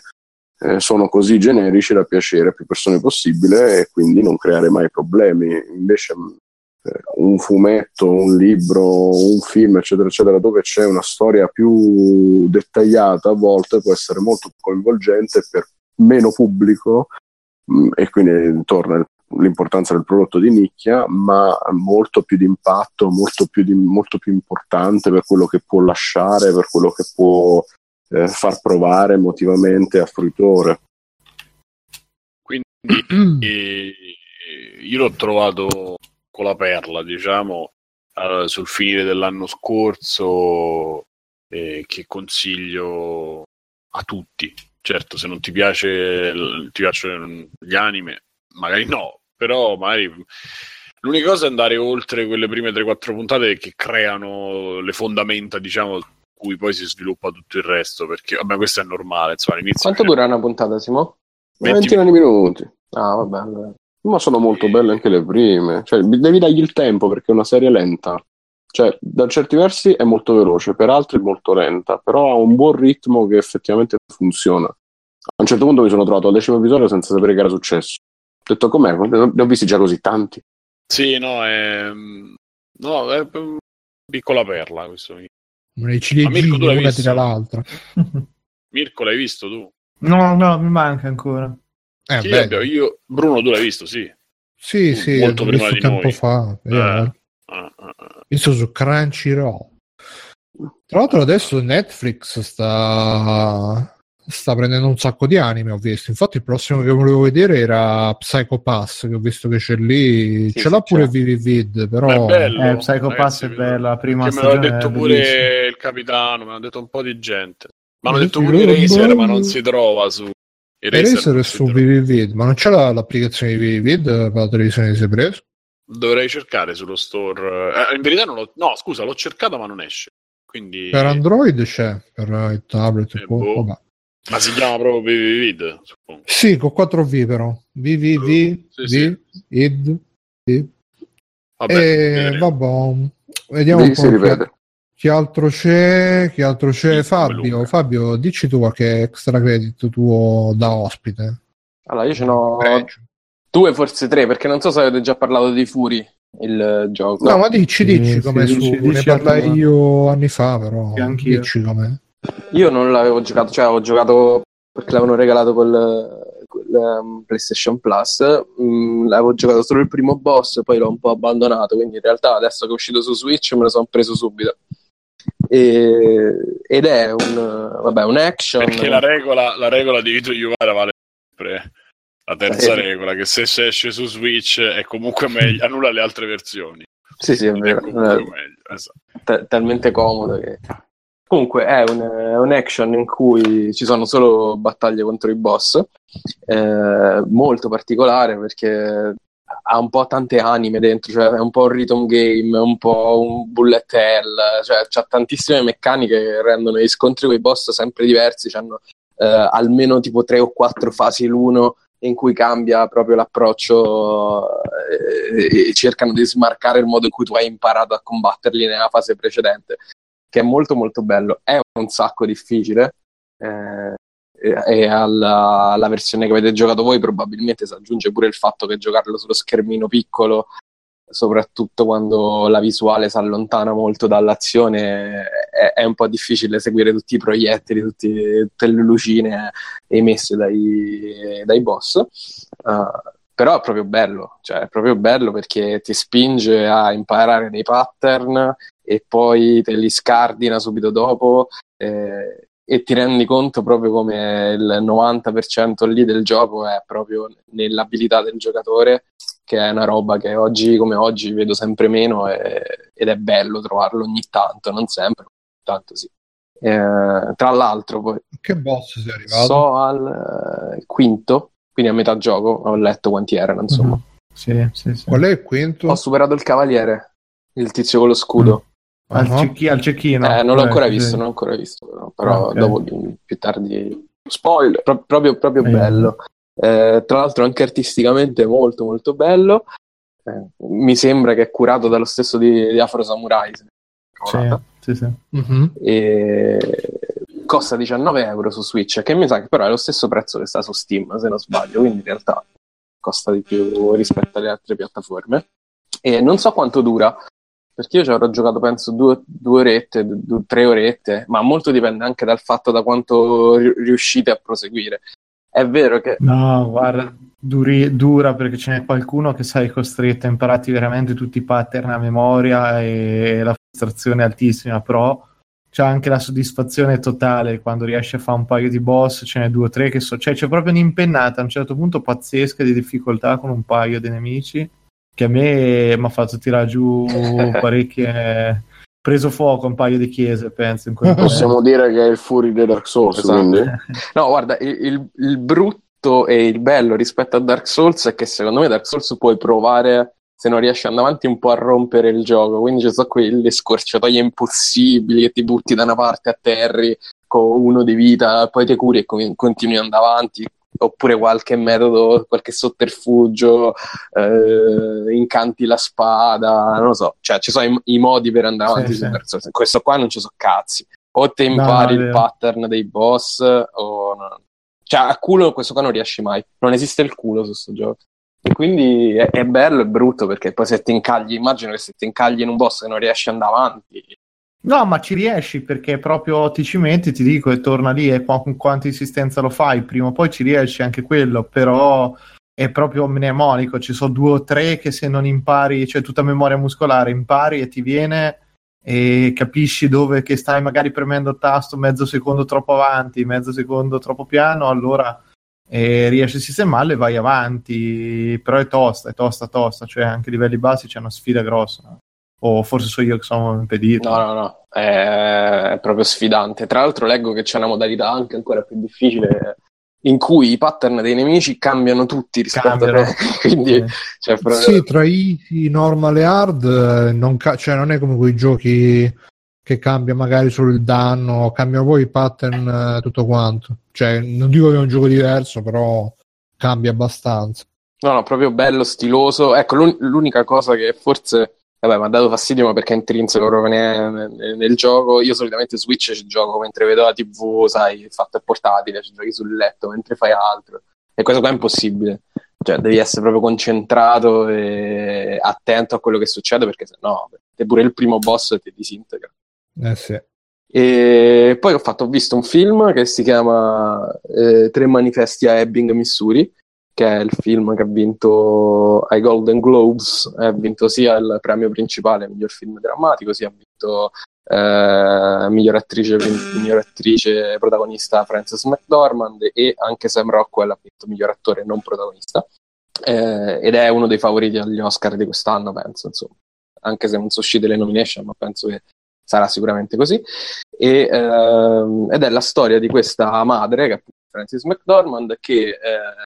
insomma, gli muore la figlia perché la stuprano mentre muore, insomma è una cosa super drammatica, ed è in questo paesino del Missouri, inculato proprio in mezzo ai monti, e quindi la polizia un po' dei incoglioniti, perché non ha avuto niente a che fare con questi casi così violenti, e non riescono a risolvere il caso. Siccome lei è una tipa super tosta, ha proprio un personaggio meraviglioso lei, che affitta questi 3 cartelloni sulla strada per Ebbing, in cui praticamente scrive un'accusa alla polizia, ecco, in modo abbastanza palese, e da lì in poi cambiano un po' le vite, sia la sua sia quella del capo della polizia, che è un Woody Harrelson fantastico, sia quella di Sam Rockwell, che è un altro poliziotto un po' scemo del villaggio, ed è di Martin McDonagh, che è quello che aveva fatto In Bruges e Sette psicopatici. Oh. Ed ha quello stile là, quindi è una... Ma com'è Sette psicopatici? Carino, ma sono tutti belli i film suoi, anche In Bruges è caruccio. In Bruges è carino, sì. E questo ha un po' quello stile là, cioè è una commedia nerissima, quindi nonostante succedano robe atroci ci mette sempre la battutina che ti stempera la situazione, ma robe veramente atroci che tu dici vabbè no, questa non riuscirà mai a tirarla su con qualche battuta, invece ci riesce sempre. Che è uno stile molto particolare, però si sposa benissimo, veramente benissimo, con i personaggi che ha scritto, che sono tutti di questo Missouri che sembra la frontiera del West, quindi sono tutti razzisti, tutti omofobi. Ci sono due o tre battute che descrivono perfettamente il posto dei personaggi. Ci sta Woody Harrelson che fa: se mandassimo via tutti i poliziotti vagamente razzisti ne resterebbero soltanto tre che odierebbero comunque i froci. Ecco, cioè questo è proprio il quadro della cittadina. E ci sono due o tre battute così che sono micidiali e, come diceva Bruno, non mi ricordo rispetto a cosa, e con una battuta riescono a darti il taglio del personaggio che è fatto troppo bene. Cioè la prima battuta di Woody Harrelson sta alla cena, al pranzo di famiglia di Pasqua, insomma tutti a tavola con i bambini, la moglie, eccetera, eccetera. Gli squilla il telefono cellulare, allora tutti se guardano male per dire non far maleducato, non rispondere a tavola. Lui, faccia scocciata, risponde e fa: che cazzo vuoi coglione, sto a tavola con la mia famiglia. Cioè capisci subito che tipo di personaggio è, e sono tutti così. Bello, poi lei ha un personaggio fantastico, proprio il ruolo di una vita, ed è un film che vi consiglio perché pur parlando di una roba nerissima, come era In Bruges, perché se non mi ricordo male in Bruges c'era in lui Bruges, che sono in Mavaraccia. Sì, ma poi ti veniva descritta sta città tranquilla e tutto come proprio l'anticamera dell'inferno, per quello che cioè per e c'è questa atmosfera proprio assurda, surreale, isolata per tutto il film, è bello. E insomma lo ricorda molto, forse questo è meglio, cioè è il miglior film che ha fatto, ve lo consiglio assolutamente, è proprio bello, anche perché lo dovete vedere per forza, perché è molto probabile che sarà uno dei candidati agli Oscar, quindi anche solo per dire la propria. E poi viva gli Oscar. Per super chiudere, proprio velocissimo, ho ordinanato l'artbook di Metal Gear 5, tra l'altro mi è arrivato oggi, che è bellissimo, sì, da Amazon, e mi ha fatto venire tornare voglia di giocare a Metal Gear 5 perché è veramente veramente veramente bello, con tutti gli sketch di Shinkawa, proprio bello, basta. E The Art of Metal Gear Solid 5, sì. Che pure io lo stavo puntando su giorni. Quanto costa? Su Amazon mi sembra €28. Sì, a 30. Comprato, sono 220 pagine, formato molto grande, proprio bello. Tra l'altro uno dei miei Metal Gear migliori della saga, vogliamo dire, Bruno, lo diciamo. Condivido. Sì, no, il migliore. Sì, no, ha fatto sbagliato, proprio il. Come gameplay. Però questa cosa, a parte dovrei recuperare il 3-4, ma questa cosa che non c'è finale che trovano il libro di Saviano. No, però guarda, devo dire, io non l'ho mai sofferta sta cosa, perché secondo me è compiuto anche come sfogliando l'artbook e vedendo insomma i sketch di come sarebbe stato l'ultimo capitolo, un po' di rimpianto, cioè è inutile che ti dico di no, però secondo me è compiuto la parabola che racconta, okay. Inizia e finisce, no? È un po' inutile pure quel finale là, cioè sarebbe stata la chiusura di uno dei personaggi sicuramente principali, ma che poi va bene pure così. Era giusto per farlo più didascalico. Il problema di Metal Gear 5 è che a un certo punto, cioè all'inizio ti fa sperimentare, è molto figo perché è molto situazionista come gameplay, quindi di volta in volta, a seconda della situazione in cui ti trovi, devi sperimentare, ti devi inventare sul momento come fare, eccetera eccetera. Poi però diventa una roba, un gioco di numeri, per cui devi catturare soldati per catturare altri soldati, per prendere armi per prendere altre armi, e diventa tutta una roba. Ma sai, io non l'ho mai accusata a sta parte, forse perché comunque li prendevo lo stesso, però secondo me nella seconda parte compensa sta cosa che dici tu con 3 o 4 trovate proprio narrative che secondo me sono troppo in là, cioè nel senso il pubblico non l'ha capita perché non è abituato a a dei temi così particolari, cioè l'identità della lingua, queste cose qua, ma quando cazzo mai l'hai viste nei videogiochi, no? Tutto il discorso. No, infatti. Ma tra l'altro ci stanno i parassiti anche in Metal Gear Solid 5, poi di Parasite. No, vabbè, Alessio, tu che ti sei giocato, facciamo un po' di videogiochi, che un po' che non ne facciamo, quindi Alessio si è giocato Crash, Insane, io ho su Twitch di Free Playing e poi ci ha schifato e l'ha continuato su Twitch sua, grazie Alessio. No, perché era solo diciamo quella sera là, pensavo. Dopo le ripetute mail minatori dell'Anfas sono stato cacciato. No, adesso che se ti dicono una cosa, vieni da me, se Free Playing, allora, raccontiamo un piccolo antefatto divertente per gli ascoltatori, cioè che io sono stato costretto a giocare a Crash perché dopo mesi di discussione da quando è uscita la trilogia di Crash su PS4, il remake dei tre originali per PlayStation 1 fatti all'epoca da Naughty Dog, sto mio amico mi ha detto: però tu cazzo stai a parlare male di Crash che faceva cagare, che non ti piace, che non te l'aspettavi, che prendeva così tanto, e non li hai mai giocati bene. Io li avevo soltanto provati a casa degli amichetti da piccolo, e quindi mi ha detto: molto lo presto così te lo giochi. E mi è stato imposto Crash. E però comunque l'ho presa la sfida e li ho finiti tutti e tre. Ci ho messo una vita, ma li ho finiti tutti e tre. A me sembra che ci fosse 3 giorni. Tipo. No, perché a un certo punto ho accelerato di brutto, ma me l'aveva prestato non so già quanti mesi fa. Avevo iniziato, provato il primo, ero arrivato fino a un certo punto, tra l'altro una sera online con voi, e poi veramente avevo rage quittato perché ero arrivato al primo livello delle rovine e stavo diventando pazzo perché non riuscivo a saltare come volevo io, eccetera. E l'ho mollato lì per un bel po'. Poi a un certo punto mi è ripigliata la scimmia, ho detto cazzo mo ci riprovo, devo vedere se riesco a finire quel livello di merda perché io ho un problema grossissimo con Crash, non mi trovo con i comandi, non mi trovo con la sensibilità che c'ha lui nel saltare eccetera, soprattutto il primo che praticamente solo salta e rotea per colpire i nemici. Invece poi dal 2 e dal 3 hanno cominciato ad aggiungere i livelli con i veicoli. Il filmato che ha messo Matteo è un po' spastico. Crash è palesemente frutto del design pazzo. Quando becca quelle casse che ci deve saltare più volte sopra è un po' un diavolo della Tasmania più o meno, però peggio dal punto di vista della follia. E a quel design è copiato, ma non l'avevo mai pensato, però è copiato uguale dal diavolo della Tasmania della Anne Barbera. Non è appunto nemmeno un design che mi piace tanto, eccetera. Quindi, insomma, Crash non ha mai avuto nessun motivo per piacermi.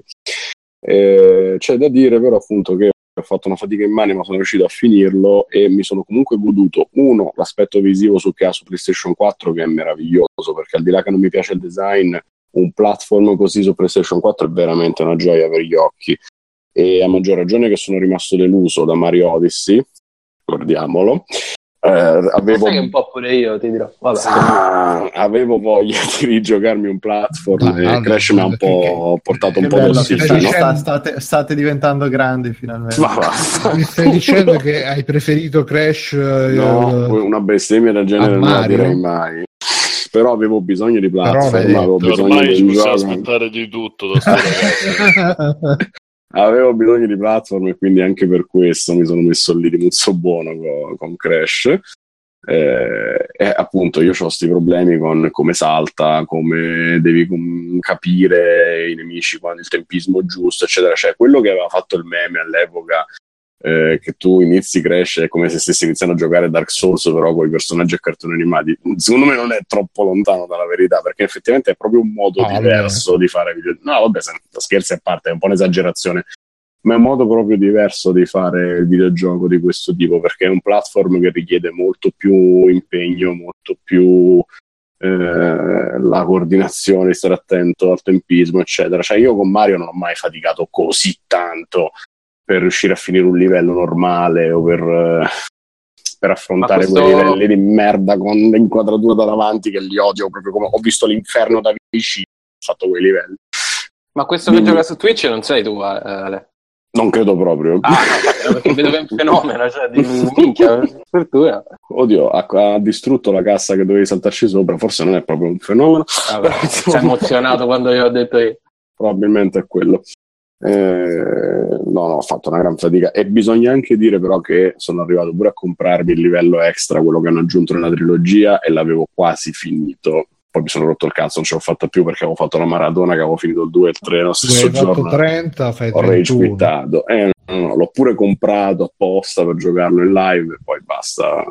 Sono impazzito. Pur di non giocarlo in live su Free Playing? Pur di non giocarlo in live. Con tutta la gente di Free Playing però che mi guardava lo stesso, perché ormai ci tenevano a vedere che lo finivo.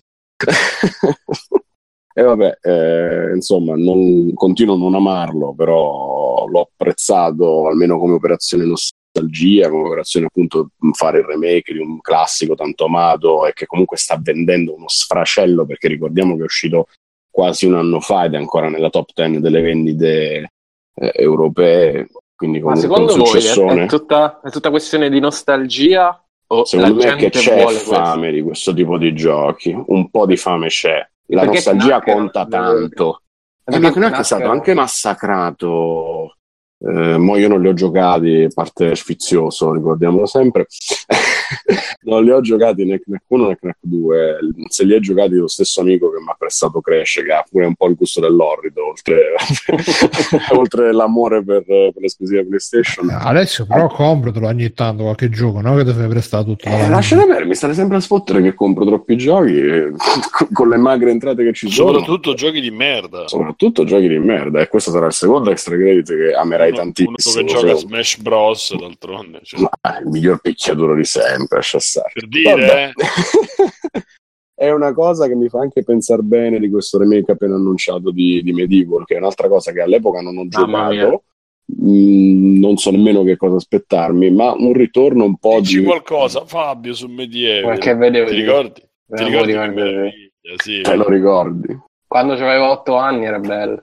A me neanche 8 anni, mi piaceva Medieval, ma vabbè. Vabbè, insomma, secondo me un po' di fame ci sta per questo tipo di giochi, qualche cosa che sia un po' più diverso dalla media dei AAA, che o è il gioco d'azione col personaggio in terza persona o lo sparatutto. Vabbè, altro gioco che ho giocato ultimamente è Wolfenstein and the New Order, che ho recuperato solo adesso. Il primo Wolfenstein, quello del 2014, su PlayStation 4 sempre, appunto per la gioia di Simone. Mi è piaciuto anche parecchio, bello sparatutto... in prima persona. Si è ucciso Simone. Io sono fermo. È caduto a me un temperino, tranquillo. L'ho presa molto male. Le sedie sono ancora tutte al loro posto. Mentre sento queste parole. No, a me piace. L'ho apprezzato molto appunto perché richiama il classico, però hanno aggiornato quello che c'era da aggiornare, la storia. Perché ho sentito Medieval. Giocato. No, stavo dicendo che sono contento comunque che Crash abbia avuto così tanto successo, perché pur non piacendomi segnala che c'è un po' fame di varietà, di qualche cosa che sia un po' un richiamo della storia, appunto in questo caso di PlayStation, e di giochi che sono diversi dalla media del mainstream. Lo sparatutto in prima persona e l'avventura in terza persona, eccetera, anche un po' di platform, anche un po' di cose colorate, che cazzo. Sì, che bello. Speriamo che Free Playing come al solito lancia il messaggio, lancia l'appello, fate tornare Croc, quello è l'unico platform ma più Croc o più Jax? Potrei impazzire uno di questi giorni e fare una bella live con tutti questi capolavori dai, dai se raggiungiamo i 1.000 euro al mese su Patreon Simone rigioca tutto Jax. No, Croc, tutta la su Jax. Con 100 euro. Vabbè, ho giocato Wolfenstein The New Order su PS4, mi è piaciuto molto, storia, addirittura accompagnamento musicale, mi ha sorpreso, mi aspettavo le solite cose, musica sinfonico, che cosa. Invece è molto più vario. Ci sono anche diversi richiami al classico in maniera molto furba, non sto a dirlo giusto per quei 2 o 3 che ancora non hanno giocato, che stanno più indietro di me, quindi appunto siccome spesso si ritrova a poco nei cestoni, fate come me e recuperatelo. Non ho ancora giocato The Old Blood, ma è lì in attesa che arriva. O dico un'ultima cosa o chiudo, Bruno? Sì, magari se è veloce. Sono l'1:20, ma tranquillo. No, scusatemi, passo la palla, dai. Simone, vabbè, parla, se era una roba veloce. No, perché voglio... Bruno, no, vi racconto invece io due robe prima di passare la palla a Mirko, ma robe veloci perché sì, è un po' tardino in effetti. Allora, vi consiglio occhio Simone che si sente scusa. Il soffio della vita. Vi consiglio questo fumetto erotico coreano, si chiama It Does a Body Good, oppure potreste trovarlo anche come Sweet Guy, e praticamente l'ho trovato così su una piattaforma di fumetti coreani che si chiamano Manhwa, che si chiama Lezin, qualcosa del genere, tutto quanto originale, sono tipo 70 numeri, costa solo €50, però volendo si trova anche appunto con gli altri nomi da altre parti. Non è neanche un manga vero e proprio, è un webcomic, quindi c'ha quella struttura verticale che lo rende facile da leggere sia sugli schermi che sui tablet, eccetera eccetera. Cioè veramente lo scrolli? Sì, in pratica sì. Oh, e manga? No, è un webcomic, è un questo formato. No, lo scrolli il manga? Sì, per capire. Lo scrolli, va bene. Ecco.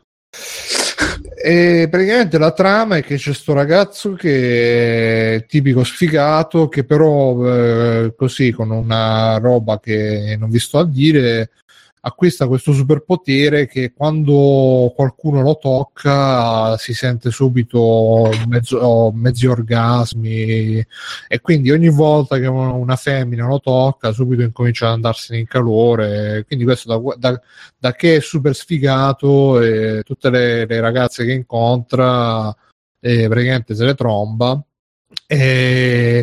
E devo dire che, a parte che i disegni sono veramente fighi, fatti bene, le femmine sono disegnate bene, anche se c'è un po' quella cosa delle robe giapponesi orientali che si assomigliano un po' a tutte, ma che se ne frega, sono tutte buone. E purtroppo è erotico ma non porno, quindi si vede ma fino a un certo punto, oltre alle solite censure orientali. Ammazza bro, io ho aperto il numero a caso, sto a vedere tutto. Sì, ma non si arriva più di tanto, cioè io sono abituato ormai. Vede così che devono fare. Si può fare di più, Vabbè, si può fare sempre di più. E praticamente, ovviamente, una volta che vi sarete fatti la pugnetta, perché ve la fate questo fumetto, però poi vi conquista con la trama che più o meno c'è una mezza storia d'amore, c'è un mezzo intrigo per capire questo potere da dove deriva, da dove non deriva. E figo, ve lo consiglio, It Does Body Good. Ovviamente vietate ai minori di 18 anni, quindi bambini che seguite Free Playing fate finta che non abbiamo detto niente. E poi c'era un'altra roba breve che volevo consigliare. Ah sì, l'ho già detto, questa l'ha vista anche Fabio, quindi anzi l'ha sentita anche Fabio, quindi mi supporterà. Questo podcast che ci ha segnalato Gogol sul gruppo Facebook, che si chiama Velino, e praticamente è più che un podcast come il nostro di news e robe, è proprio un'inchiesta giornalistica, audio inchiesta giornalistica a puntate, che parla di un fatto di cronaca veramente accaduto. Di quando Alberto Belli disse di Dragon Slayer, no, quasi così drammatico praticamente un fatto della fine degli anni 90 in provincia di Modena. Ci fu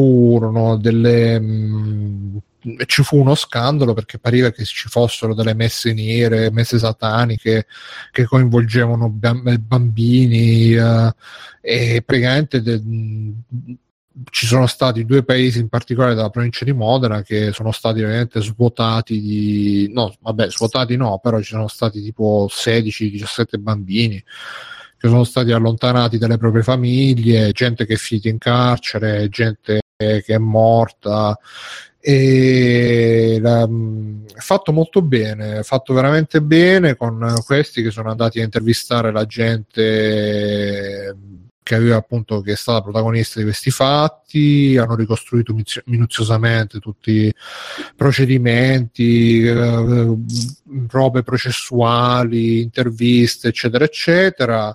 E sono 7 puntate più o meno di 40 minuti l'una, le prime 2 in realtà durano un po' di meno, e sono fatte molto bene, nel senso che ci sono le musiche, ci sono le interviste, ci sono montaggi, cioè è un prodotto proprio professionale. Infatti è fatto da un giornalista che credo che lavori per La Repubblica, Gruppo Espresso. Uh-huh. E sentitevelo, perché è veramente una storia appassionante, ma anche molto un bel pugno allo stomaco, perché poi parla di insomma la paura che si scatena quando ci sono queste storie di messe sataniche, il fatto di sapere è vero o non è vero, è successo veramente, non è successo veramente, eccetera eccetera. Insomma, quei casi un po' mediatici che ogni tanto saltano alla ribalta delle cronache, che non si sa mai quanto c'è di vero e quanto no. E lo consiglio veramente a tutti di sentirselo, di sentirsi queste 7 puntate, perché è anche molto istruttivo appunto di come funzionino i meccanismi mediatici, ma anche legali, giuridici, processuali in questi casi, di come si intreccino gli interessi privati e quelli della giustizia. E veramente poi alla fine è una storia, è anche a parte che è narrata benissimo, anche la storia in sé è veramente agghiacciante da molti punti di vista, e quindi merita di essere conosciuta, scoperta e riscoperta, in modo da anche da ti lascia, è un qualcosa che comunque ti lascia, ti fa crescere un po' dentro, ti dà qualcosa, cioè rispetto a appunto tanti podcast, film, telefilm, che è un discorso che poi io faccio sempre, che non ti lasciano niente. Questa è proprio una roba che ti colpisce, che ti fa riflettere veramente veramente molto. Quindi consiglio, spero che la Simone, anche Mirko, Alessio ve lo sentirete, perché veramente me lo so sentito io questo, Bruno. Ah, ecco, quindi e sono stato d'accordo con te. Tra l'altro io ti posso dire una roba, che l'effetto che mi ha fatto è stato anche strano, perché le Iene, da cui viene proprio le Trincia, avevano fatto uguale una serie di video servizi su sta faccenda qui, che erano il trash del trash, proprio sembrava una roba finta, tant'è che io ti giuro la prima volta che ho visto ho detto queste sono tutte cazzate, perché era messo in un modo talmente brutto, banale, proprio spettacolarizzato in una maniera che risultava talmente assurdo crederci a una vicenda del genere che sembrava proprio una cazzata. E rivederlo, lo stesso evento, diciamo, raccontato in questa maniera, fa un effetto completamente diverso, perché vedi è toccato a parte in una maniera molto molto fatta bene, strutturato bene, non c'ha proprio quell'effetto, anche se purtroppo io a sto Trincia, ormai associandolo a quei servizi delle Iene, ti dico che inizialmente ho fatto veramente fatica a dargli un attimo di credibilità, poi dopo però entri dentro e ti lascia abbastanza interdetta tutta la faccenda. Soprattutto è molto bella anche un paio di metafore che usano, quella lì dello specchio di Biancaneve, molto bella come è messa, nel punto in cui è messa, e funziona proprio bene, cioè ti tiene incollato lì. Sono d'accordo. Sì, è tutto narrato molto bene, sì. Con proprio un gusto anche per tenerti in sospeso, poi non prende mai le parti, no, sì. Né da una parte né dall'altra, anche oddio, se un pochino sì, un pochino sì, che però è giusto, perché secondo me è anche giusto. È che tu quando fai comunque un reportage, una cosa del genere, devi darlo, secondo me, il tuo punto di vista. Io non sono uno di quelli che sostiene che il giornalista, il cronista deve essere al di sopra delle parti, no, perché se tu decidi di portare avanti comunque è tutto sommato un'inchiesta, e si capisce molto bene le colpe di chi sono poi alla fine. Però è bello perché comunque, insomma, non è che, cioè, te la senti bene, insomma, non è che tifi per qualcuno, però... No, perché è un crescendo, perché all'inizio in realtà tu sta sicurezza non ce l'hai, quindi inizia che tu dici, madonna, ma che casino che è successo. Cioè non sai quello che poi succede. Sì. Quindi alla consapevolezza ci arrivi alla fine. Mi ha ricordato un sacco il film, non so se avete visto Il Sospetto, con Mad Mikkelsen, cioè è proprio quel tipo di... sensazione destabilizzante lì che tu ti aspetti da un minuto all'altro che trovano la prova schiacciante e poi... No, comunque veramente al di là, perché poi alla fine comunque sia sì, la posizione un po' la prende, ma mai completamente aperta, in maniera completamente aperta. No, però e comunque alla fine ti rimane, cioè non ti rimangono un po' di dubbi su tante robe, però quello che è sicuro che da sta storia ne sono uscite veramente tante vite rovinate, ma proprio rovinate sì, male.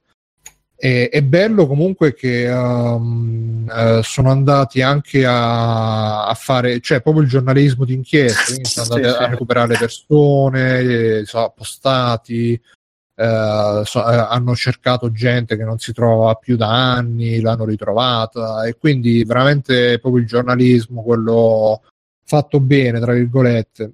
Adesso diceva Google che vogliono fare una seconda stagione basata su dei fatti, tipo di dei ragazzi che sono morti in una caserma mentre stavano facendo il militare, atti di nonnismo, credo, qualcosa del genere.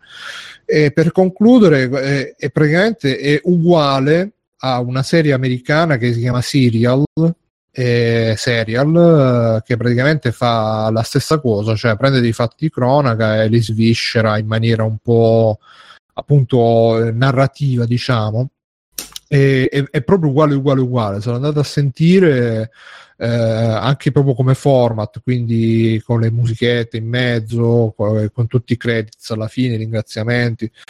E infatti io all'inizio pensavo che proprio avessero chiesto il permesso all'autrice del format americano, invece poi sempre sul gruppo Facebook è apparso uno scambio tra un nostro ascoltatore e proprio Trincia ha detto no, non c'entra un cazzo, anzi noi siamo molto diversi, e questo un po' me l'ha fatto calare, devo dire la verità, però merita comunque. E anche questo Serial me ne sono sentito qualche puntata oggi, è molto interessante, è proprio qua, cioè c'ha pure il sito con gli approfondimenti e le robe, però anche se comunque questo Serial si occupa, almeno il primo caso di cui parlano è tipo uno che ha ammazzato da adolescente la fidanzata, non si sa se è stato lui o non è stato lui, diciamo che è una roba un po' più leggera rispetto a tutto il macello che è raccontato in Veleno. Comunque molto consigliato Veleno e Serial, se volete, poi quando finirete Veleno volete qualcos'altro di quel genere lì. Sì, volevo essere breve, ma mi sono allungato. Mirko, se vuoi dire qualcosa, poi chiudiamo. Sì, veloce. Ho visto due documentari che ormai ho scoperto sta diventando sto genere di documentario. Sta diventando, no, ma è probabilmente l'unica cosa che un minimo mi appassiona al cinema, perché magari ne parleremo. Però ho realizzato che il mio amore per il cinema è morto proprio. Non riesco anche più. Un po' il cinema.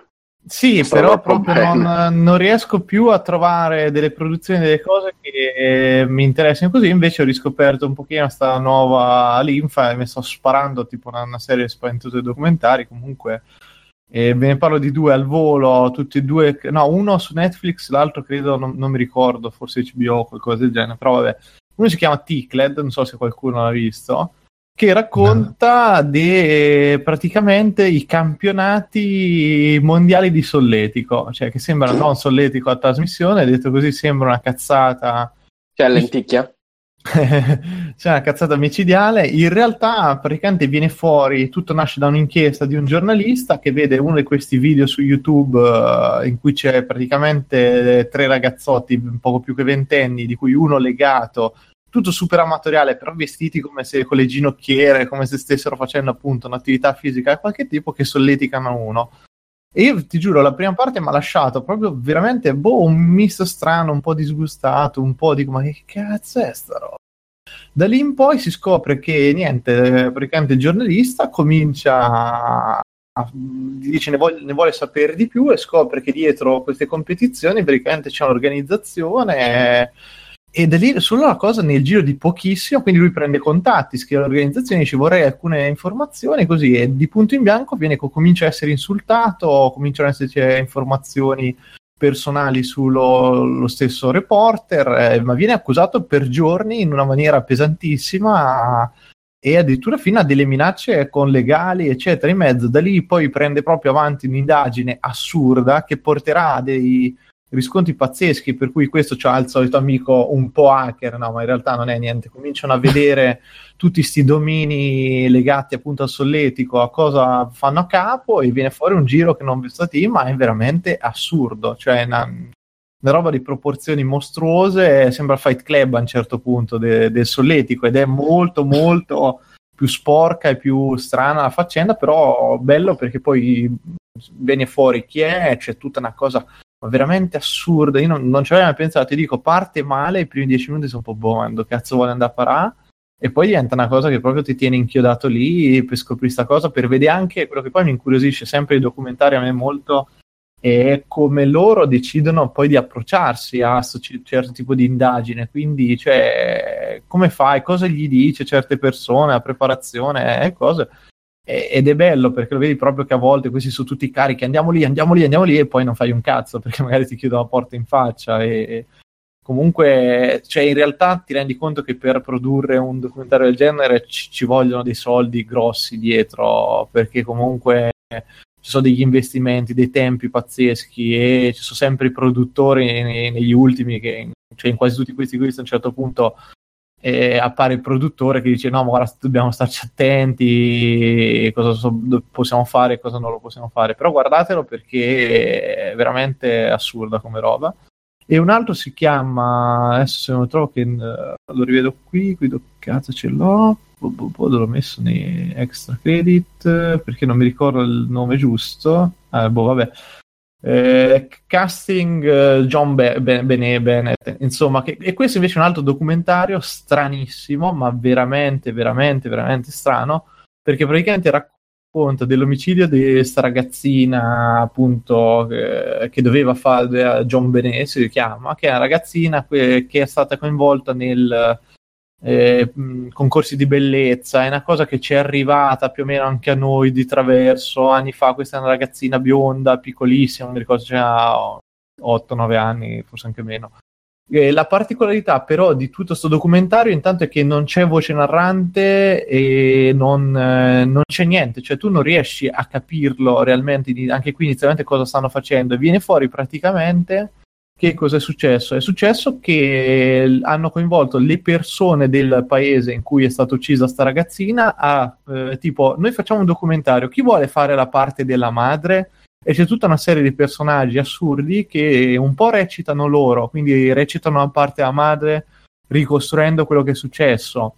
Da un altro punto di vista loro raccontano chi li conosceva, qual era il loro rapporto con la famiglia, cosa vedevano come membri di questa comunità piccoletta eccetera, quindi prende proprio una cosa strana, e in mezzo ci sono giusto delle ricostruzioni tipo quando la polizia arrivò e loro girano la scena della polizia che arriva come se fosse un mezzo film con poi appunto il personaggio reale, cioè diciamo il cittadino che recita la parte di quello che deve parlare con i poliziotti, quindi è proprio quasi un esperimento, ma adesso si direbbe penso transmediale o qualche parola del cazzo così. In realtà è una bellissima ricostruzione, mezza romanzata, mezza pazzesca, con sti personaggi che sono in cerca di fama, quindi dice io sono qui per il ruolo del padre, però va bene anche se mi prendete per qualsiasi altro ruolo, e intanto raccontano cazzi della loro vita, pezzi così, e ricostruiscono praticamente tutta la cosa, veramente veramente strano, ma molto interessante questo proprio per la produzione, perché c'è una produzione ridicola, però